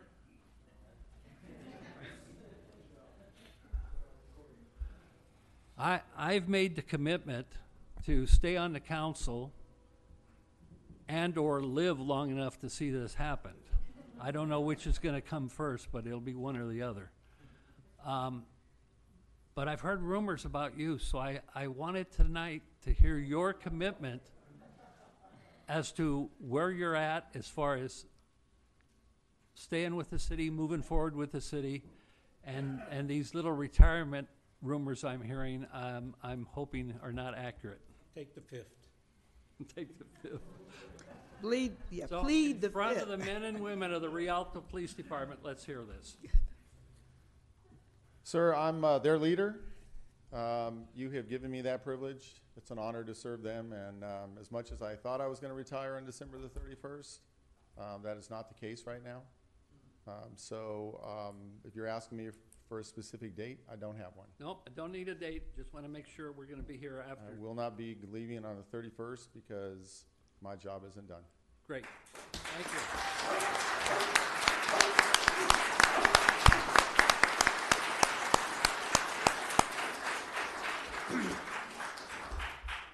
Madam Mayor, I'll Is turn it that over it? to my colleagues. All right. This is a great, this is a, I hope this is a great night for Rialto. Oh, I think it I is. think it is, and I think we're moving forward, and I think it's something we can be very proud of. Uh, Councilmember Baca. Thank you, Madam Mayor. I don't think anybody here in the council is against this police facility that needs to be built and to make sure that we move into the 21st century. Build it and the people will come. That's right. And I think that's very important. Not only will the population continue to grow, I expect the city of Rialto to have over 150 some thousand or more in the near future. But we've got to be prepared for that. And that means that we should have a facility that meets the 21st century. And that's very important for a lot of us. But a lot of that wouldn't happen without the police officers that we have here today that have been providing the services over the last years or so that have made this city one of the best cities in terms of public safety. I want to thank each and every one of you officers for doing that. Let's stand and give them a round of applause.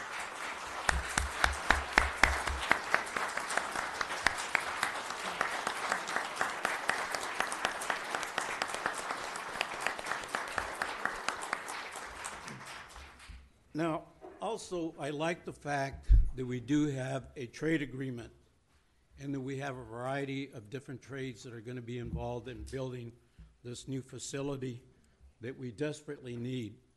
I don't believe that we should just stop with the police facility. I believe that we need an administration building a new one. I believe that we need a new Johnson Center too as well in the near future uh, because we want to move the city of Rialto into the 21st century when people can come here and say, you know what, I live in Rialto and I'm proud to be a Rialtoan. And that's the attitude that we should have about anybody who wants to come into our city. Because we have the best police, we have the best fire. I wanna, don't want to exclude the, the fire department because they've done a great job too as well. But as you can see, that all of us here will support this. But I have just a, a couple of concerns, and not that I'm against any of it, but it's a concern that I have, and, and I just always want a fair process to always exist. And And one of it, and I guess Brandon, I guess you're the person I want to call up. Can you come up? Brandon, was there a bid process in terms of the bonding that we have, or was it just selected by a developer or yourself or someone? I can make brief comments on that and then I defer to staff, but essentially, I believe as Councilman Scott pointed out, there was an RFP process for the developer and they brought their financing teams. Um, so initially, Citi was introduced through that process. However, in the process of putting together the financing, uh, we did negotiate a fee with them that is competitive, market rate, and they are extremely experienced in the space and very active with these types of financings. I'm not uh, against uh, Citigroup doing the bonding, which is okay. Uh, So I want on that on the record. I'm not against them. Uh, They're okay. But I'm very much concerned with articles that have appeared, and you probably have seen those, and that's the bond buyers, where they indicate that they're going to be maybe going out of business, not doing the bonding in the future, along with Citigroup, uh, CEO making a statement that they may not be in this business in the future. I just want to make sure that we have a backup plan to make sure that we do not delay the process, that we continue to make sure that everything is met on time, because these are people's lives that are going to be working, all of the trade groups that'll be involved in it.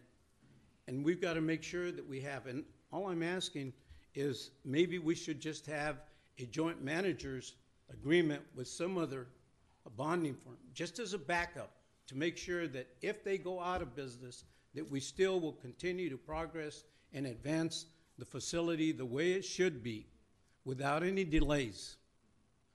Is there a problem to that? I'd actually like to, we have representatives from Citi in attendance. Mhm. Um, Senior management is here for the municipal operation. I'd like to bring up Chris Mackay um, to make some comments, if I could. Um, I think it, just to address your concerns. Think so.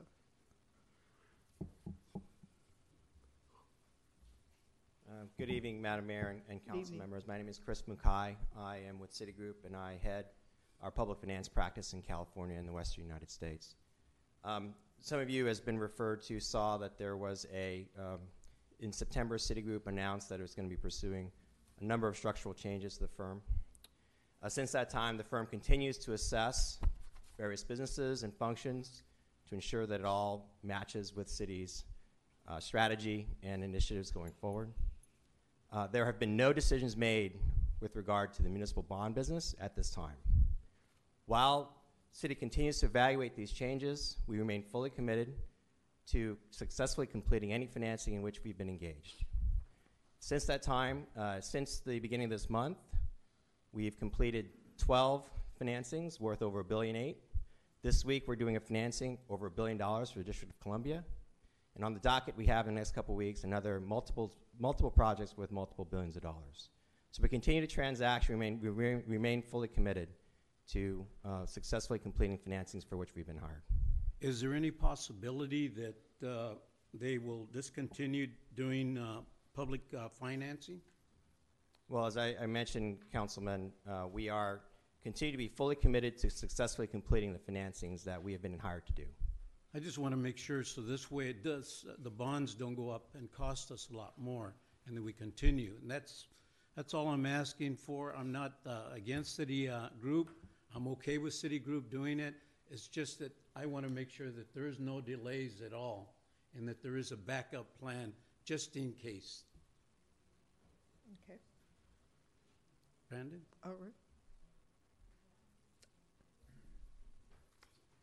Respectfully, council member, I, I think just given where we're at in the process, you know, as I alluded to in the schedule, we're looking to price and close bonds in December, which is coming up very quickly. Yes. And um, I, I think we're at a point, you know, if the financing were a year from now, it might be a different discussion.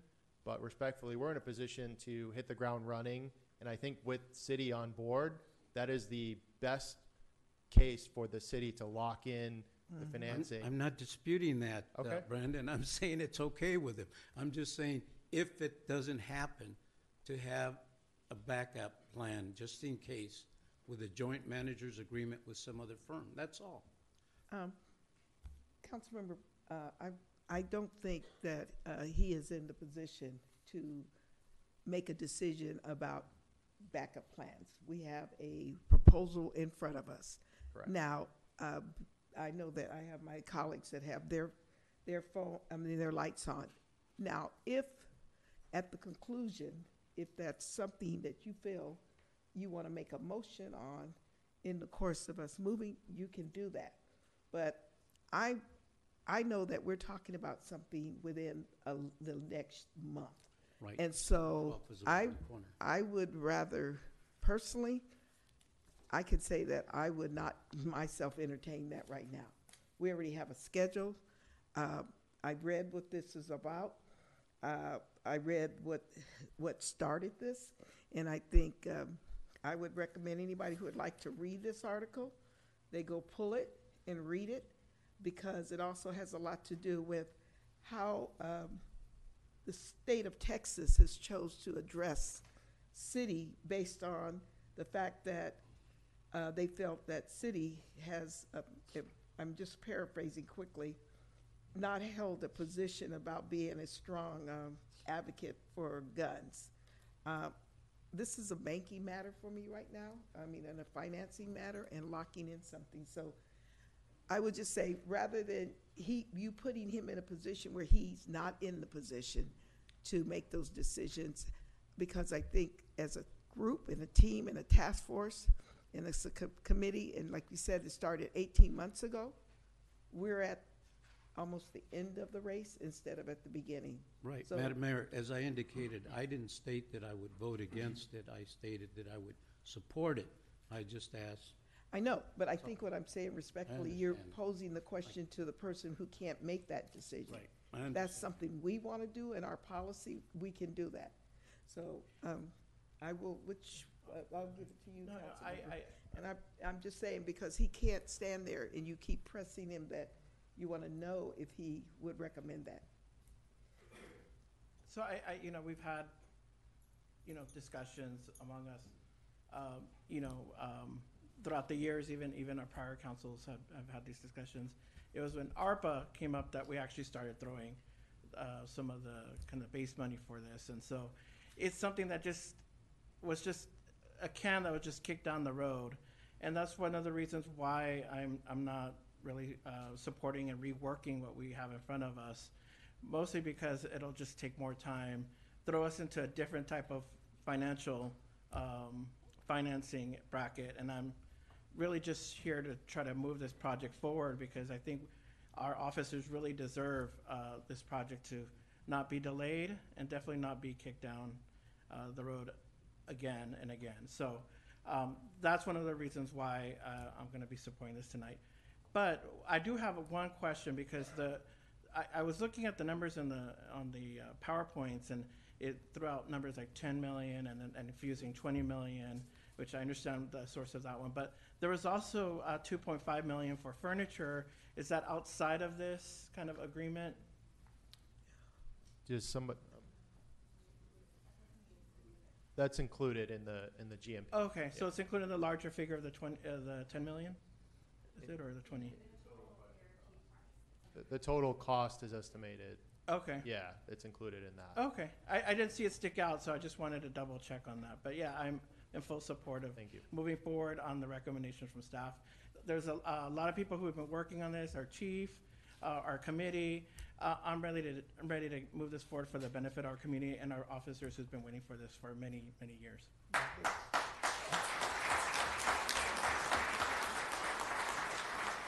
Mayor, Mayor Pro Tem Carrizales.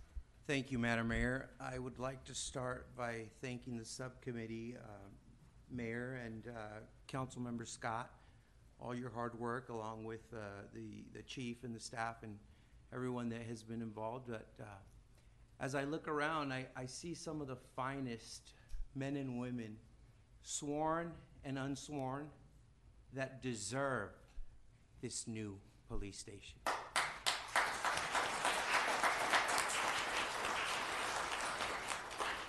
One of my responsibilities and commitment to this community is to keep us safe.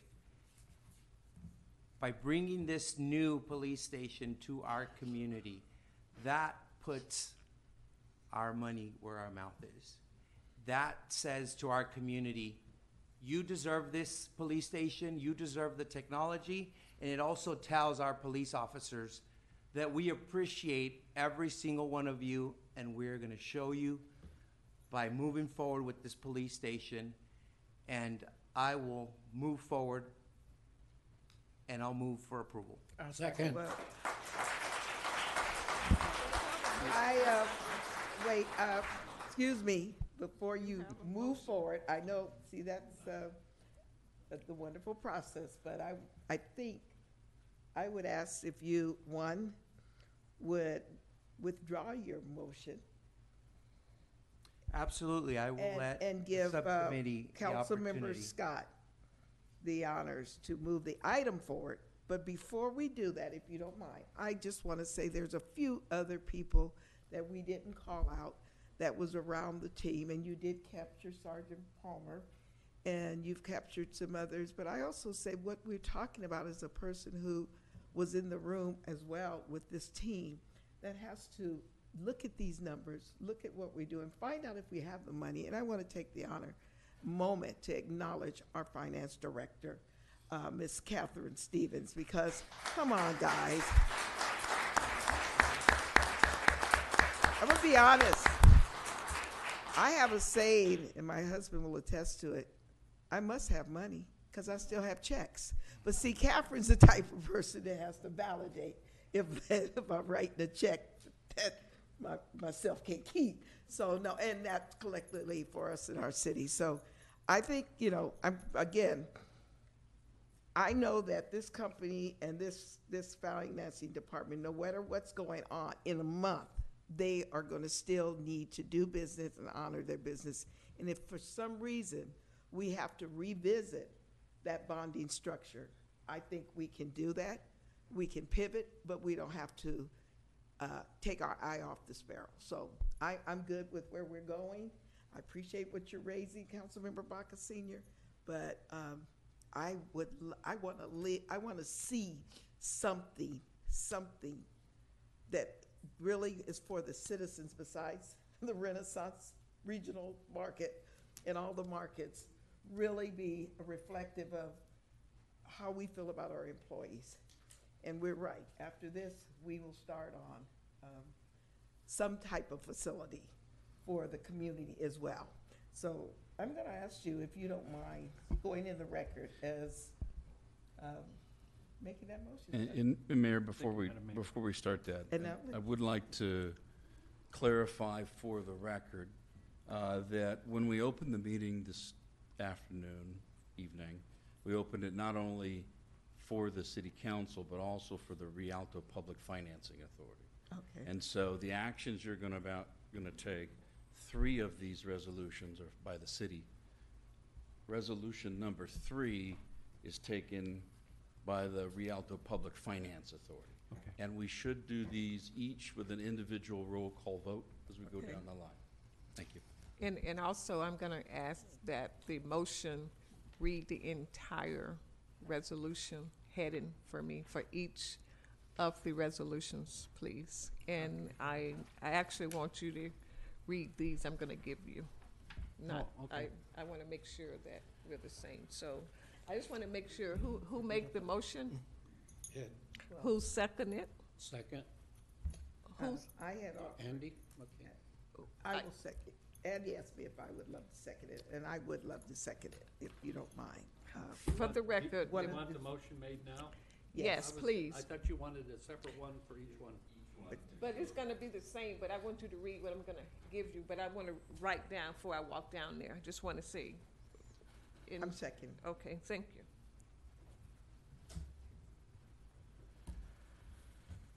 Thank you. You guys did all- Sure. I just have separated, okay? Okay. On behalf of the mayor and the city council, I motion to approve resolution eight one six seven, a resolution of the city of Rialto,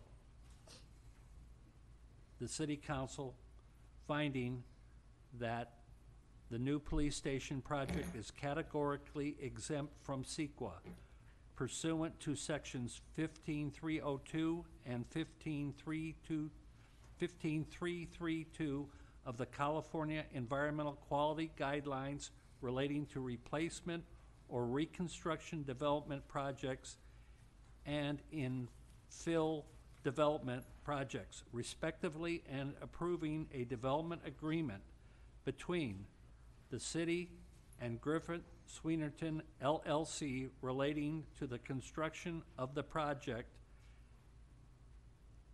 and taking related actions. And that is, uh, a motion by Councilmember Scott, second by Mayor Robertson.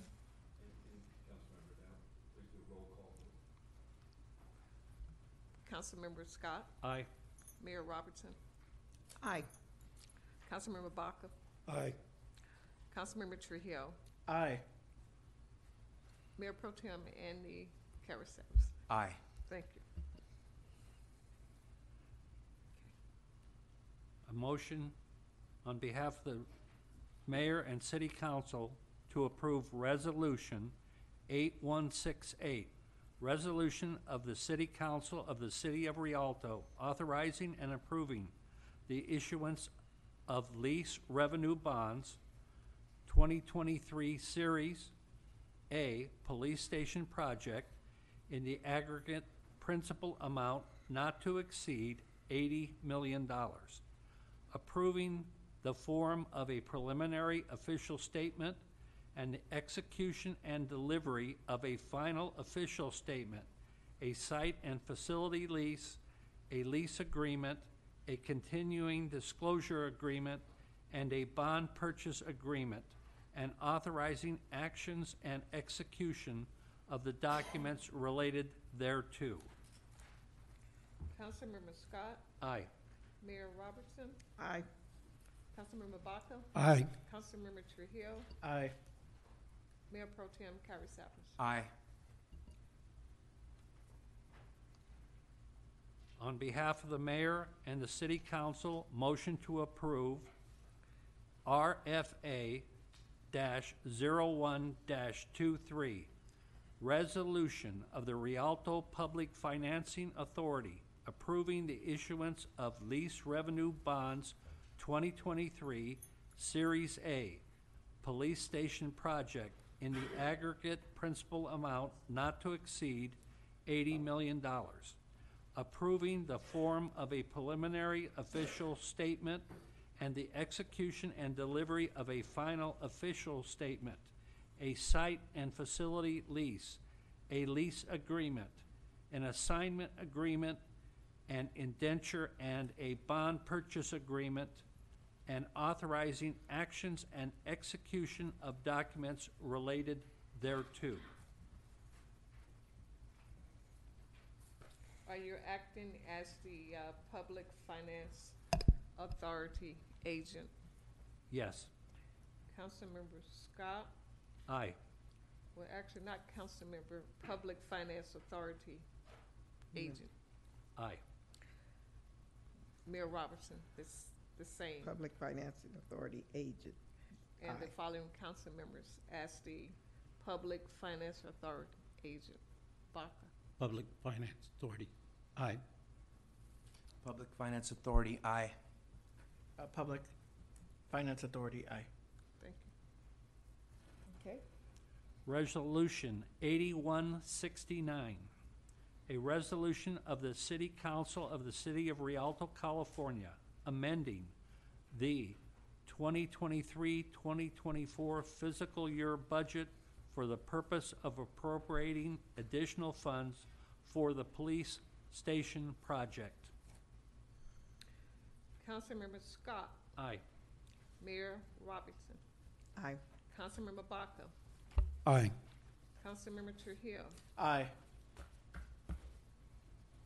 Mayor Pro, Mayor Pro Tem Carrizales. Aye. Thank you. Thank you, Collins. All right, give ourselves a round of applause.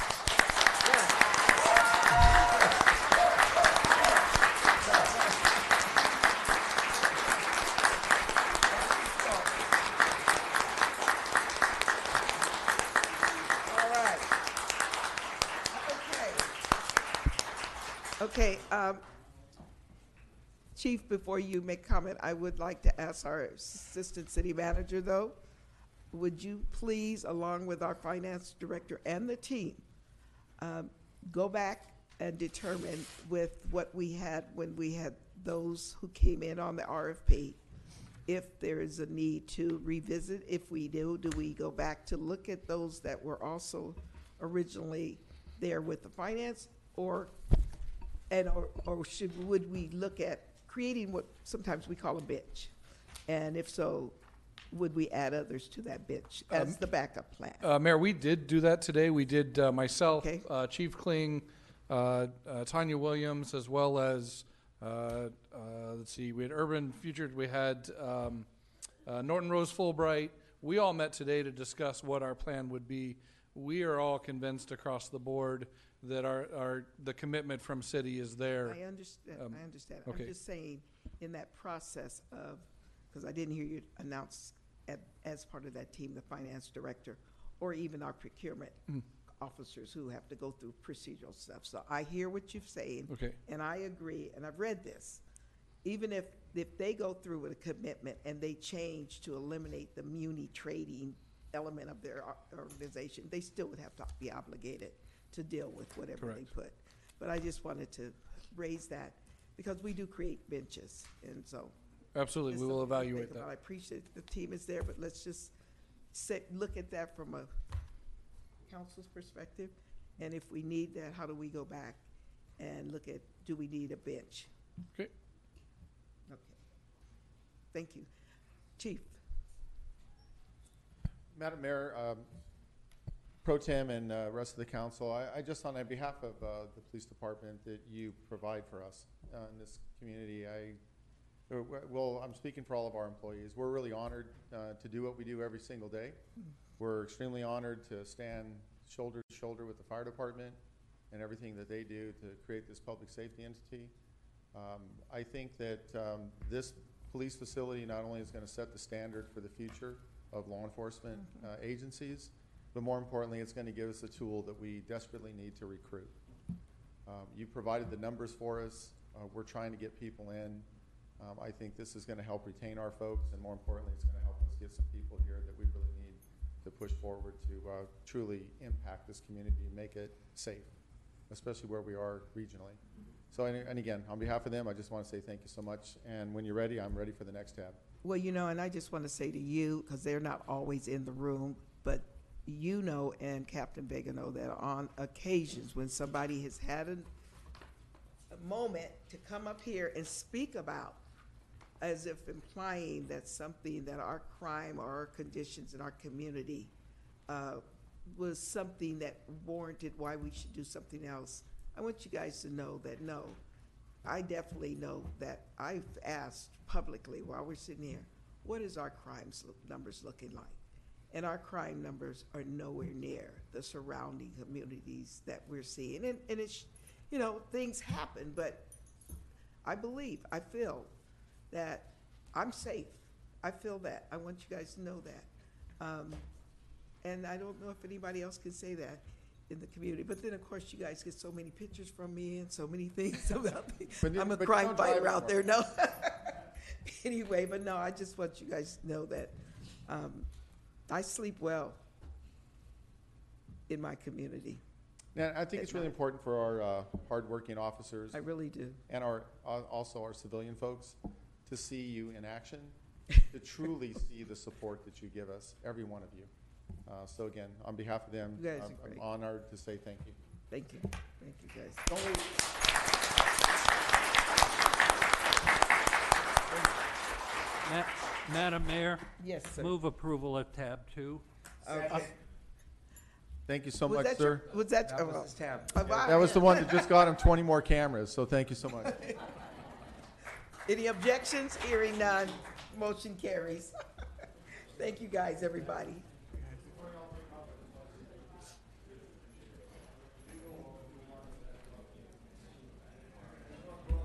Number three, um,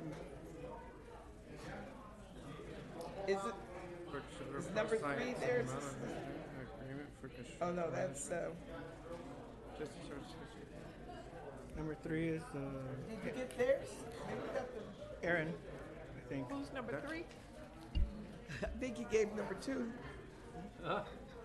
Oh, that was cameras, no, number three. That's Aaron. Material testing inspections, I was like, this is another one. That must be somebody in Public Works. You're welcome.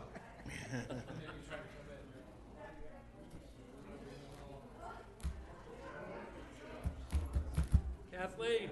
Bye, J-Lo. Bye, Eden. You guys witnessed a historic moment in Mrs. Rialto. Farmer. We're actually doing that. Apologies, Mayor, uh, Art was swimming upstream.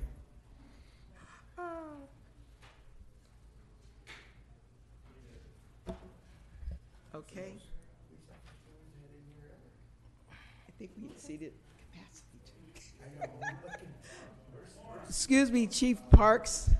Did we happen to exceed capacity in here and you didn't speak up? No. He's ready to start.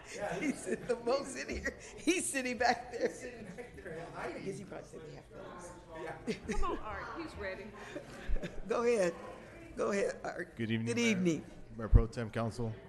Uh, The item before you is requesting to authorize a purchase order in the amount of two hundred ninety-three thousand, three hundred and forty-two dollars and fifty-seven cents to Prescience pursuant to their on-call agreement for construction management, inspection, and materials testing services for a constructability review of the I-10 Riverside Avenue Interchange Phase Two, City Project Number one four zero eight one three. Move approval, Madam Chair. Okay, um, I will second it, but I do have a Sec- question. you- And I have questions. Yeah, okay. I'm very much happy to see this in front of us, but, um, Councilmember Scott, why don't you go with your question? Okay. Uh, I too am happy to see it, uh, especially if you have to travel that intersection in the morning. Or So, this afternoon. give us a time frame, Art, on, on timing for getting from point A to point Z. Uh, Well, right now, we're trying to finish up uh, designs. We're at sixty-five percent plans. Uh, This constructability will guide us to uh, final plans. But our objective is to utilize the design to try to obtain funding to uh, proceed with construction. Okay, and can you kind of give the, the community, uh, we all know what it is, but uh, kind of a concept of what the plan is to do at the, the 10 Freeway and Riverside Avenue? Yes. So uh, the the project uh, consists of. Uh, so it's okay. Let me let me back up. The UPR bridge crossing is a local bridge owned and maintained by the city of Rialto, uh, and it's between Riverside Avenue, between Valley Boulevard. It's on Riverside between Valley Boulevard and Slover Avenue.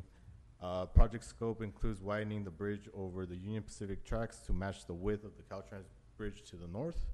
Uh, this includes the addition of a northbound through lane, extension of a left turn uh, lane onto the westbound on ramp, a dedicated southbound right turn lane from Riverside Avenue onto westbound Slover Avenue, and continuous sidewalk on the east side of the bridge. Okay. So it would provide uh, better queuing uh, going northbound. Uh, the through lanes will allow for uh, better through traffic, and then we would also extend the width of the bridge to match the Caltrans uh, existing And- bridge to the north. A- And in your opinion, will that improve the queuing at uh, Valley and uh, the bridge? Valley and Riverside? Absolutely. Okay. Uh, it would improve um, a lot of the backup that we experience on the bridge for uh, a lot of the truck traffic trying to get onto the freeway. Okay, great, thank you, sir. Well, um, did you have a question? Yes. So last time, uh, when we worked on the bridge adjacent to it, which is over the freeway, um, you know, there was a, I believe it was partial closure or full closure, I don't remember. What's the approach to this one? Do you foresee it to be partial or full closure, uh, as you work through the, um, through this project under Would- construction? Uh, at this time during design, we're anticipating partial closure. Okay. Uh, we'll be installing the piles uh, from the bridge, so from the top down. Uh, we don't anticipate a full closure at this time, uh, and that's kind of where we are in the process. And, and you'll be doing outreach to the businesses there, correct? There'll be outreach Outreach. to uh, the surrounding area. Yes. Okay, thank you.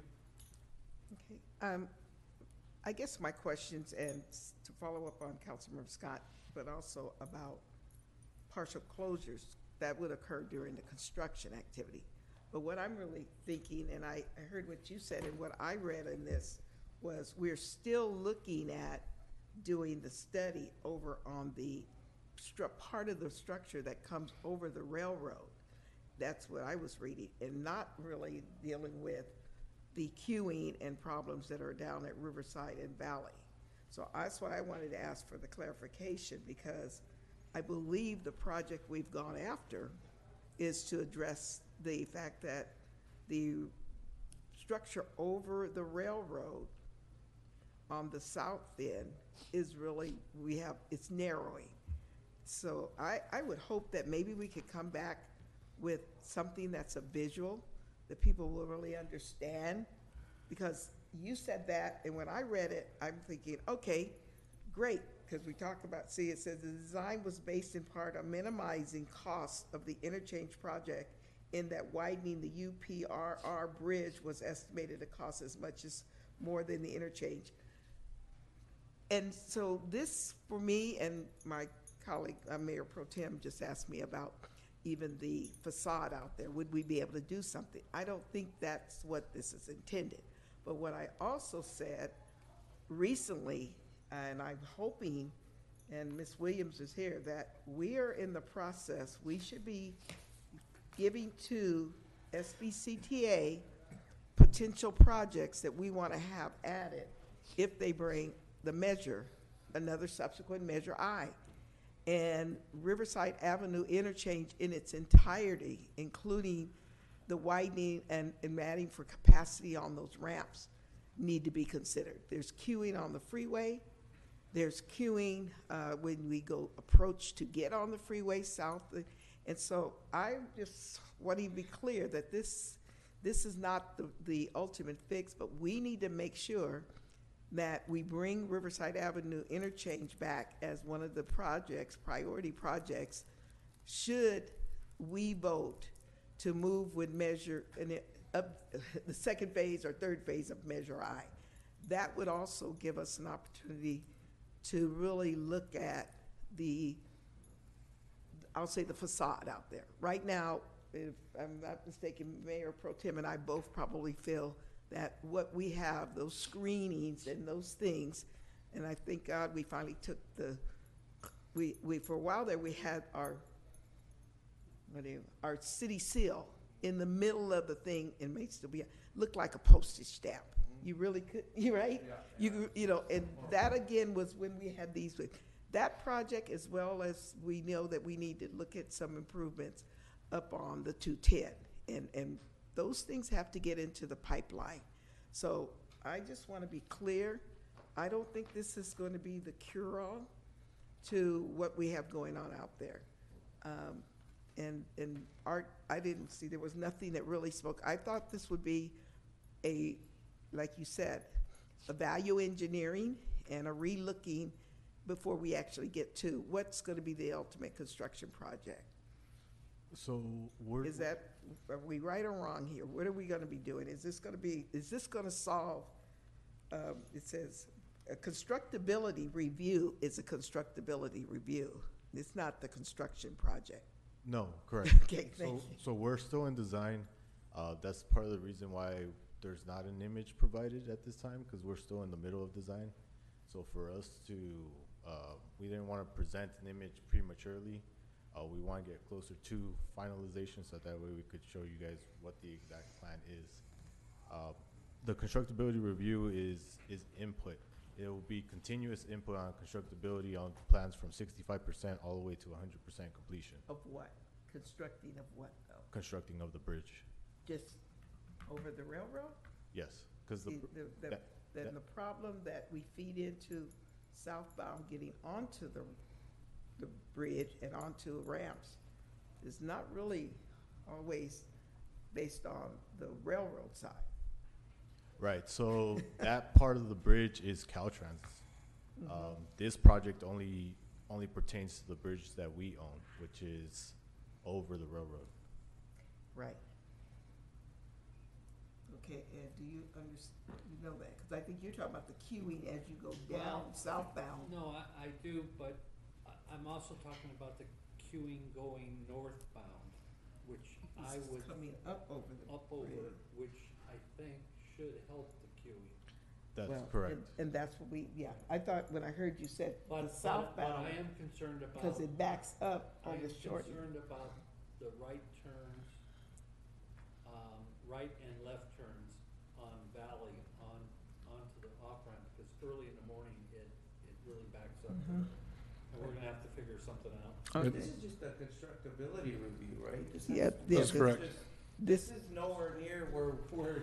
right, but Yeah. that's what I'm saying. Okay, We want to yeah, make it's sure just a we look at that and see No, but because it's it won't. to have a conversation now than mm-hmm. later. And to begin to start planning and looking at the federal government to also provide funding for that area as well. Yeah, and I, I'll second. yeah, I already seconded. We already have been- a motion and a second. Yeah. Okay, all third. All right. Okay. No objections to the motion. Thank you. All right. Thank you. Yeah. We have one more to go, but I can, I can say, Mayor, as somebody that's in that northbound queue every morning, thank you. It's Every, every single morning.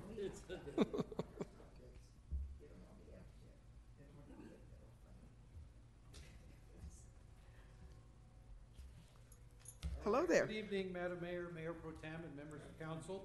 Uh, Um, For your consideration tonight, Madam Mayor, may I ask a question of the attorney before uh, Tim continues uh, with his presentation? Absolutely. Uh, Should I recuse myself from voting on this particular pro, I'm not against it, but should I recuse myself from voting since it's near my home, Frisbee and Bemis? Uh, council member, this is just a resolution Venus to near accept you. funding. Okay, So it's not a construction project. However, if you feel that it causes an appearance of impropriety, by all means, you can recuse yourself. I don't think it's required in this case. When we get to the actual construction project, where we're doing a construction contract, and we can tell exactly what improvements are going in, that'll be a different question. Right now, you're just accepting money. move approval. I have some questions. I have questions too. Um, okay, and I raised this earlier, I think, um, when speaking with you, as Assistant City Manager. Did I talk to you this morning about this? You did, Mayor. Okay, and I'm looking at this one for Frisbee, and I'm trying to make sure that a legend is identifying the proposed things. Um, I have expressed some concerns, and I think it still looks like this, wait a minute. Uh, I'm very concerned that we are looking at bringing, and maybe I'm missing this, uh, sidewalks um, on the, I can't tell if the sidewalks on both sides of Eucalyptus going down Walnut towards the park. And I'm trying to understand, where is there a safe route for schools to come from that park area when there is no housing down there? And I think we had a discussion about this once before with regards that it was going into an area where there potentially could have been a housing development. But until then, I didn't understand why we are putting, spending resources for a sidewalk. Am I reading this right? If you go to your page, your Frisbee Middle School uh, project, one I of the- need, the attachments in there, the.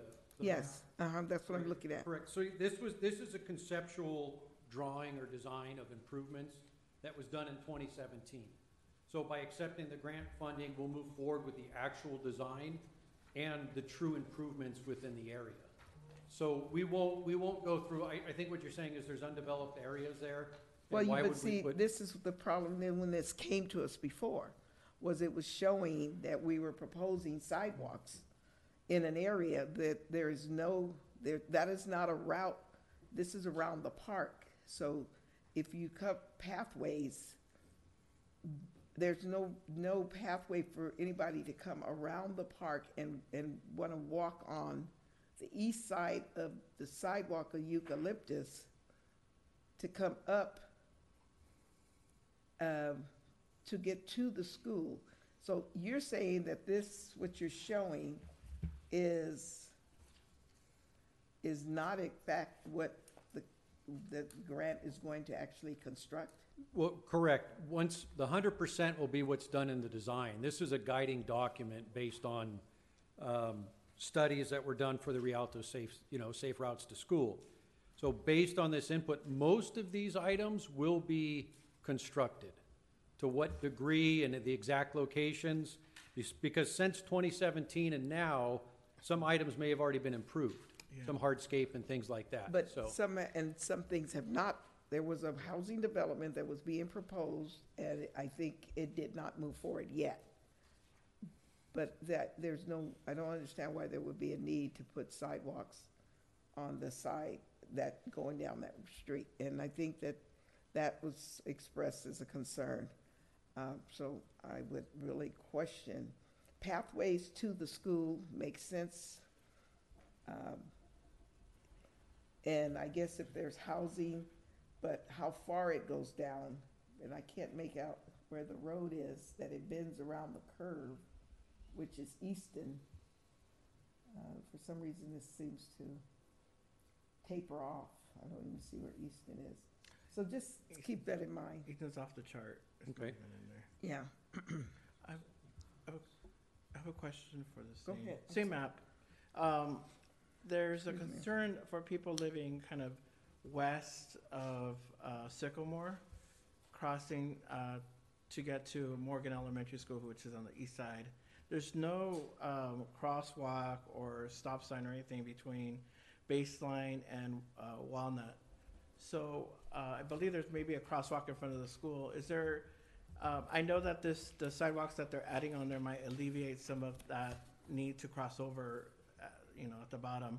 But is there any kind of vision to put like a, a crosswalk or like a, I know stop sign is a little difficult, but maybe like a crosswalk to be able to get to the other side earlier? at the Uh, I'll- towards the I bottom? can, I can check into that and, and get your reply. Morgan's in here. Yeah, Morgan's right here. No, no, no, but I'm saying this, Oh. this project, this was only Oh. doing two schools. Oh, but some of the, some of the improvements are, uh, also within the Morgan area. So, re- yeah, this is Yeah. what, what we would call, and the plan calls Bemis and Frisbee. So Frisbee Elementary and Bemis, all within about a half mile radius of these two Okay, schools. because I see, I see some improvements being done just south of Morgan. Mhm. And tho- that area is kind of an, uh, area that's had a lot of questions from some of the parents that approached me over the years. Okay. I think it's just trying, I think that having the sidewalks there will help them not having to cross the street to get onto the sidewalk. But, um, you know, if there's maybe a crosswalk in that area, it'll just help alleviate them. Because the traffic goes really fast, I mean, from baseline all the way to Walnut. There's only one crosswalk and that's in front of the school. Right. There's something more towards the bottom, so they can cross over and have complete sidewalks. Yeah, I'll look That's- into it. I'll get your, That's some of I'll the get your feedback re- that I got from some of the parents. And Tim, I guess what I'm asking is, the way this was presented, I know we have a full safe routes to school map all over, but I thought I read that this was focusing on two locations. But now if Morgan needs to be in there, then we need to, yeah, no, I see the school. I don't disagree. The whole state, I've got the safe routes to school whole concept. And there's some other schools that we haven't addressed, so Right. I'm going to make sure we, um, either what we put in this report is what we're focusing on, or we come back and amend it to take into other schools that might be in the Safe Routes to School grant. So, right, we are focusing on, with this award and this grant acceptance, uh, for Frisbee and. And Bemis. Yeah, correct, Bemis. Yeah. We were, yeah, we were just here for the Terra Vista area back in September as well, which was, ATP was another source of funding. So so when each- will, when will Morgan be, and what next, what steps? I'll, I'll look at the priorities. So it's, it's ranked, the way Safe Routes to School is ranked as high, medium, and low. We're going after all the high priorities and working our way down, down the list to low priorities. Yeah. See if we can bring it in. I understand and appreciate what he's saying, it's in close proximity to where we're already doing work. But, uh, it didn't seem, it wasn't in here, and that's why I was concerned with it. Because I think you also added SBCTA uh, funding to this. This is correct. This is SBCTA funding for this uh, grant cycle. It's uh, Transportation Development Act, or TDA Act, Cycle Three.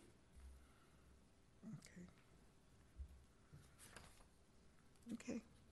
Did we already move on it? No, you just have a motion. Oh, I'm sorry. I'll, s- go ahead, second it. I'll second it. Okay. Any objections? None No. for me, thank you. Just comments noted, please. Okay. That concludes uh, the, the, the business order, and um, I think we had one item, I don't know if uh, Ms. Alvarado was here to want to cover what's going on in Rialto before um, you guys go in, and council, I don't know what you wanted to do in terms of, um, I think you had one item that you needed to return back to closed session, or did you We want? do have one you item need to of closed address? session I need to address, yes. Okay, so I think you guys need to return to closed session. And our uh, Parks, Recreation, and Community Services Director I as just saw, yeah. Come on in. Thank you, thank you. Move to closed session? No, she, Oh. let her give. Oh, her- sorry, I'm like, I think I'm- Thanks for us. I don't know if she needs to stay beyond the, the- the closed session and come back in, okay. All right, Good evening, Mayor, Mayor Pro Tem, and member, members of the council. Here is what's going on in Rialto. Tomorrow at our farmer's market, Healthy Rialto and NSG will be doing a turkey giveaway. They are giving away about 400-plus turkeys to our community. On Thursday, November 16th, at the Grace Vargas Senior Center, they will be having their Center Carnival Social from 2 to 5 p.m. On Friday, November 17th, here at the Civic Center parking lot, there will be a Veterans Resource Fair from 10 a.m. to 2 p.m.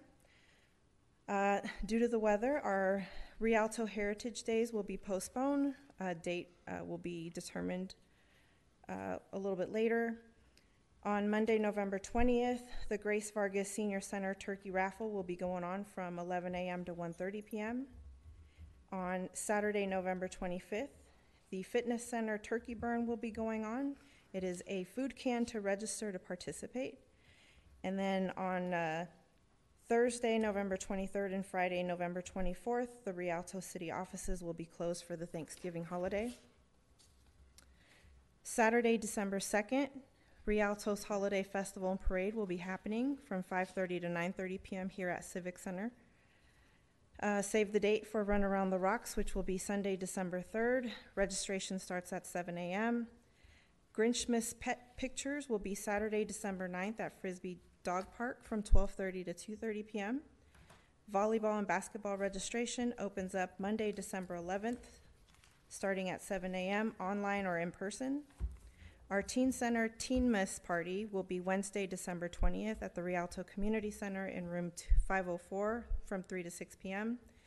And on December 20th at Farmers Market, Healthy Rialto and NSG will be having a toy drive at the same time Farmers Market is going on. That is what's going on. Okay, thank you very much. All right. Also, I just, Madam Mayor, if, before if I- she- before she leaves, can I just thank Cynthia for putting the times for each event? I know last time that we got him, it didn't have the time, but I've noticed that this time, all of the times of the events are on here, so thank you very much for doing that. I Madam just want to Clerk. add, during tomorrow, also the turkey giveaway, we also will have uh, vaccinations for COVID with the San Bernardino County Health Department will be out as well. Okay, all right, thank you. Are they gonna have RSV vaccinations also? I had asked that. I think they're gonna have the full, I can, when they come out, I can let you know early when they come out to see what they have, but I think it's all the COVIDs. I, Well, uh, yeah, oh, so you didn't, you- you don't know yet? They Because had I said- wondered about RSV. as yeah, they well. had said the COVID, so I can, uh, let each one of you know at what extent in I- the morning. I know you'll be in okay. I- Atlanta, Madam Mayor.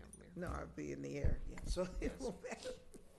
Okay, um, now we can move, I guess, to, uh, back to closed session, Move to closed session? and, Second. okay, it's been, um, moved by Councilmember Trujillo and seconded by Councilmember Scott. And so we'll move back to closed session, nine twenty-five.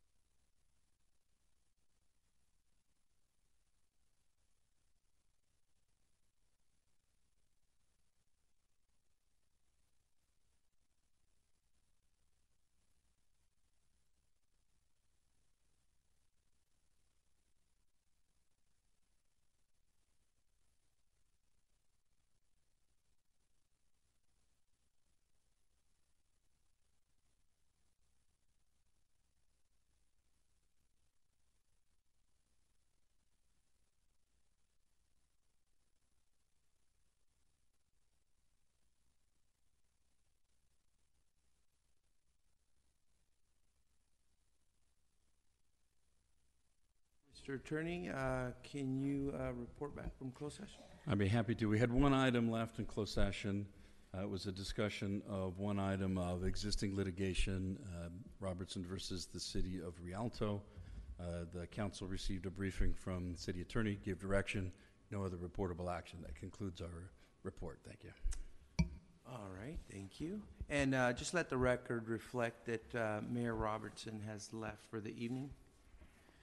And that brings us to reports. Anybody got anything that they need to report? I just want to wish everybody a happy Thanksgiving. Councilman Trujillo? Yeah, happy Thanksgiving. And I just wanted to announce that I'm on the, I was appointed to the Economic Development Committee for uh, Cal Cities uh, through, through the appointment from the Inland Empire Division. So I just wanted to um, say congratulations to my colleagues who got, also got appointed from the division, but also wanted to report that I'm on, now on their committee uh, this year. So I Well, look forward to- congratulations, uh, Mr. Trujillo, uh, well-deserved. And Thank uh, you. thank you for representing us. Thank you. Um, Councilmember Baca, anything you would like to report? All right, uh, and I have no reports. Can I get a motion? So moved. Second. I got a motion by Councilmember Scott, a second by Councilman Trujillo. We are adjourned.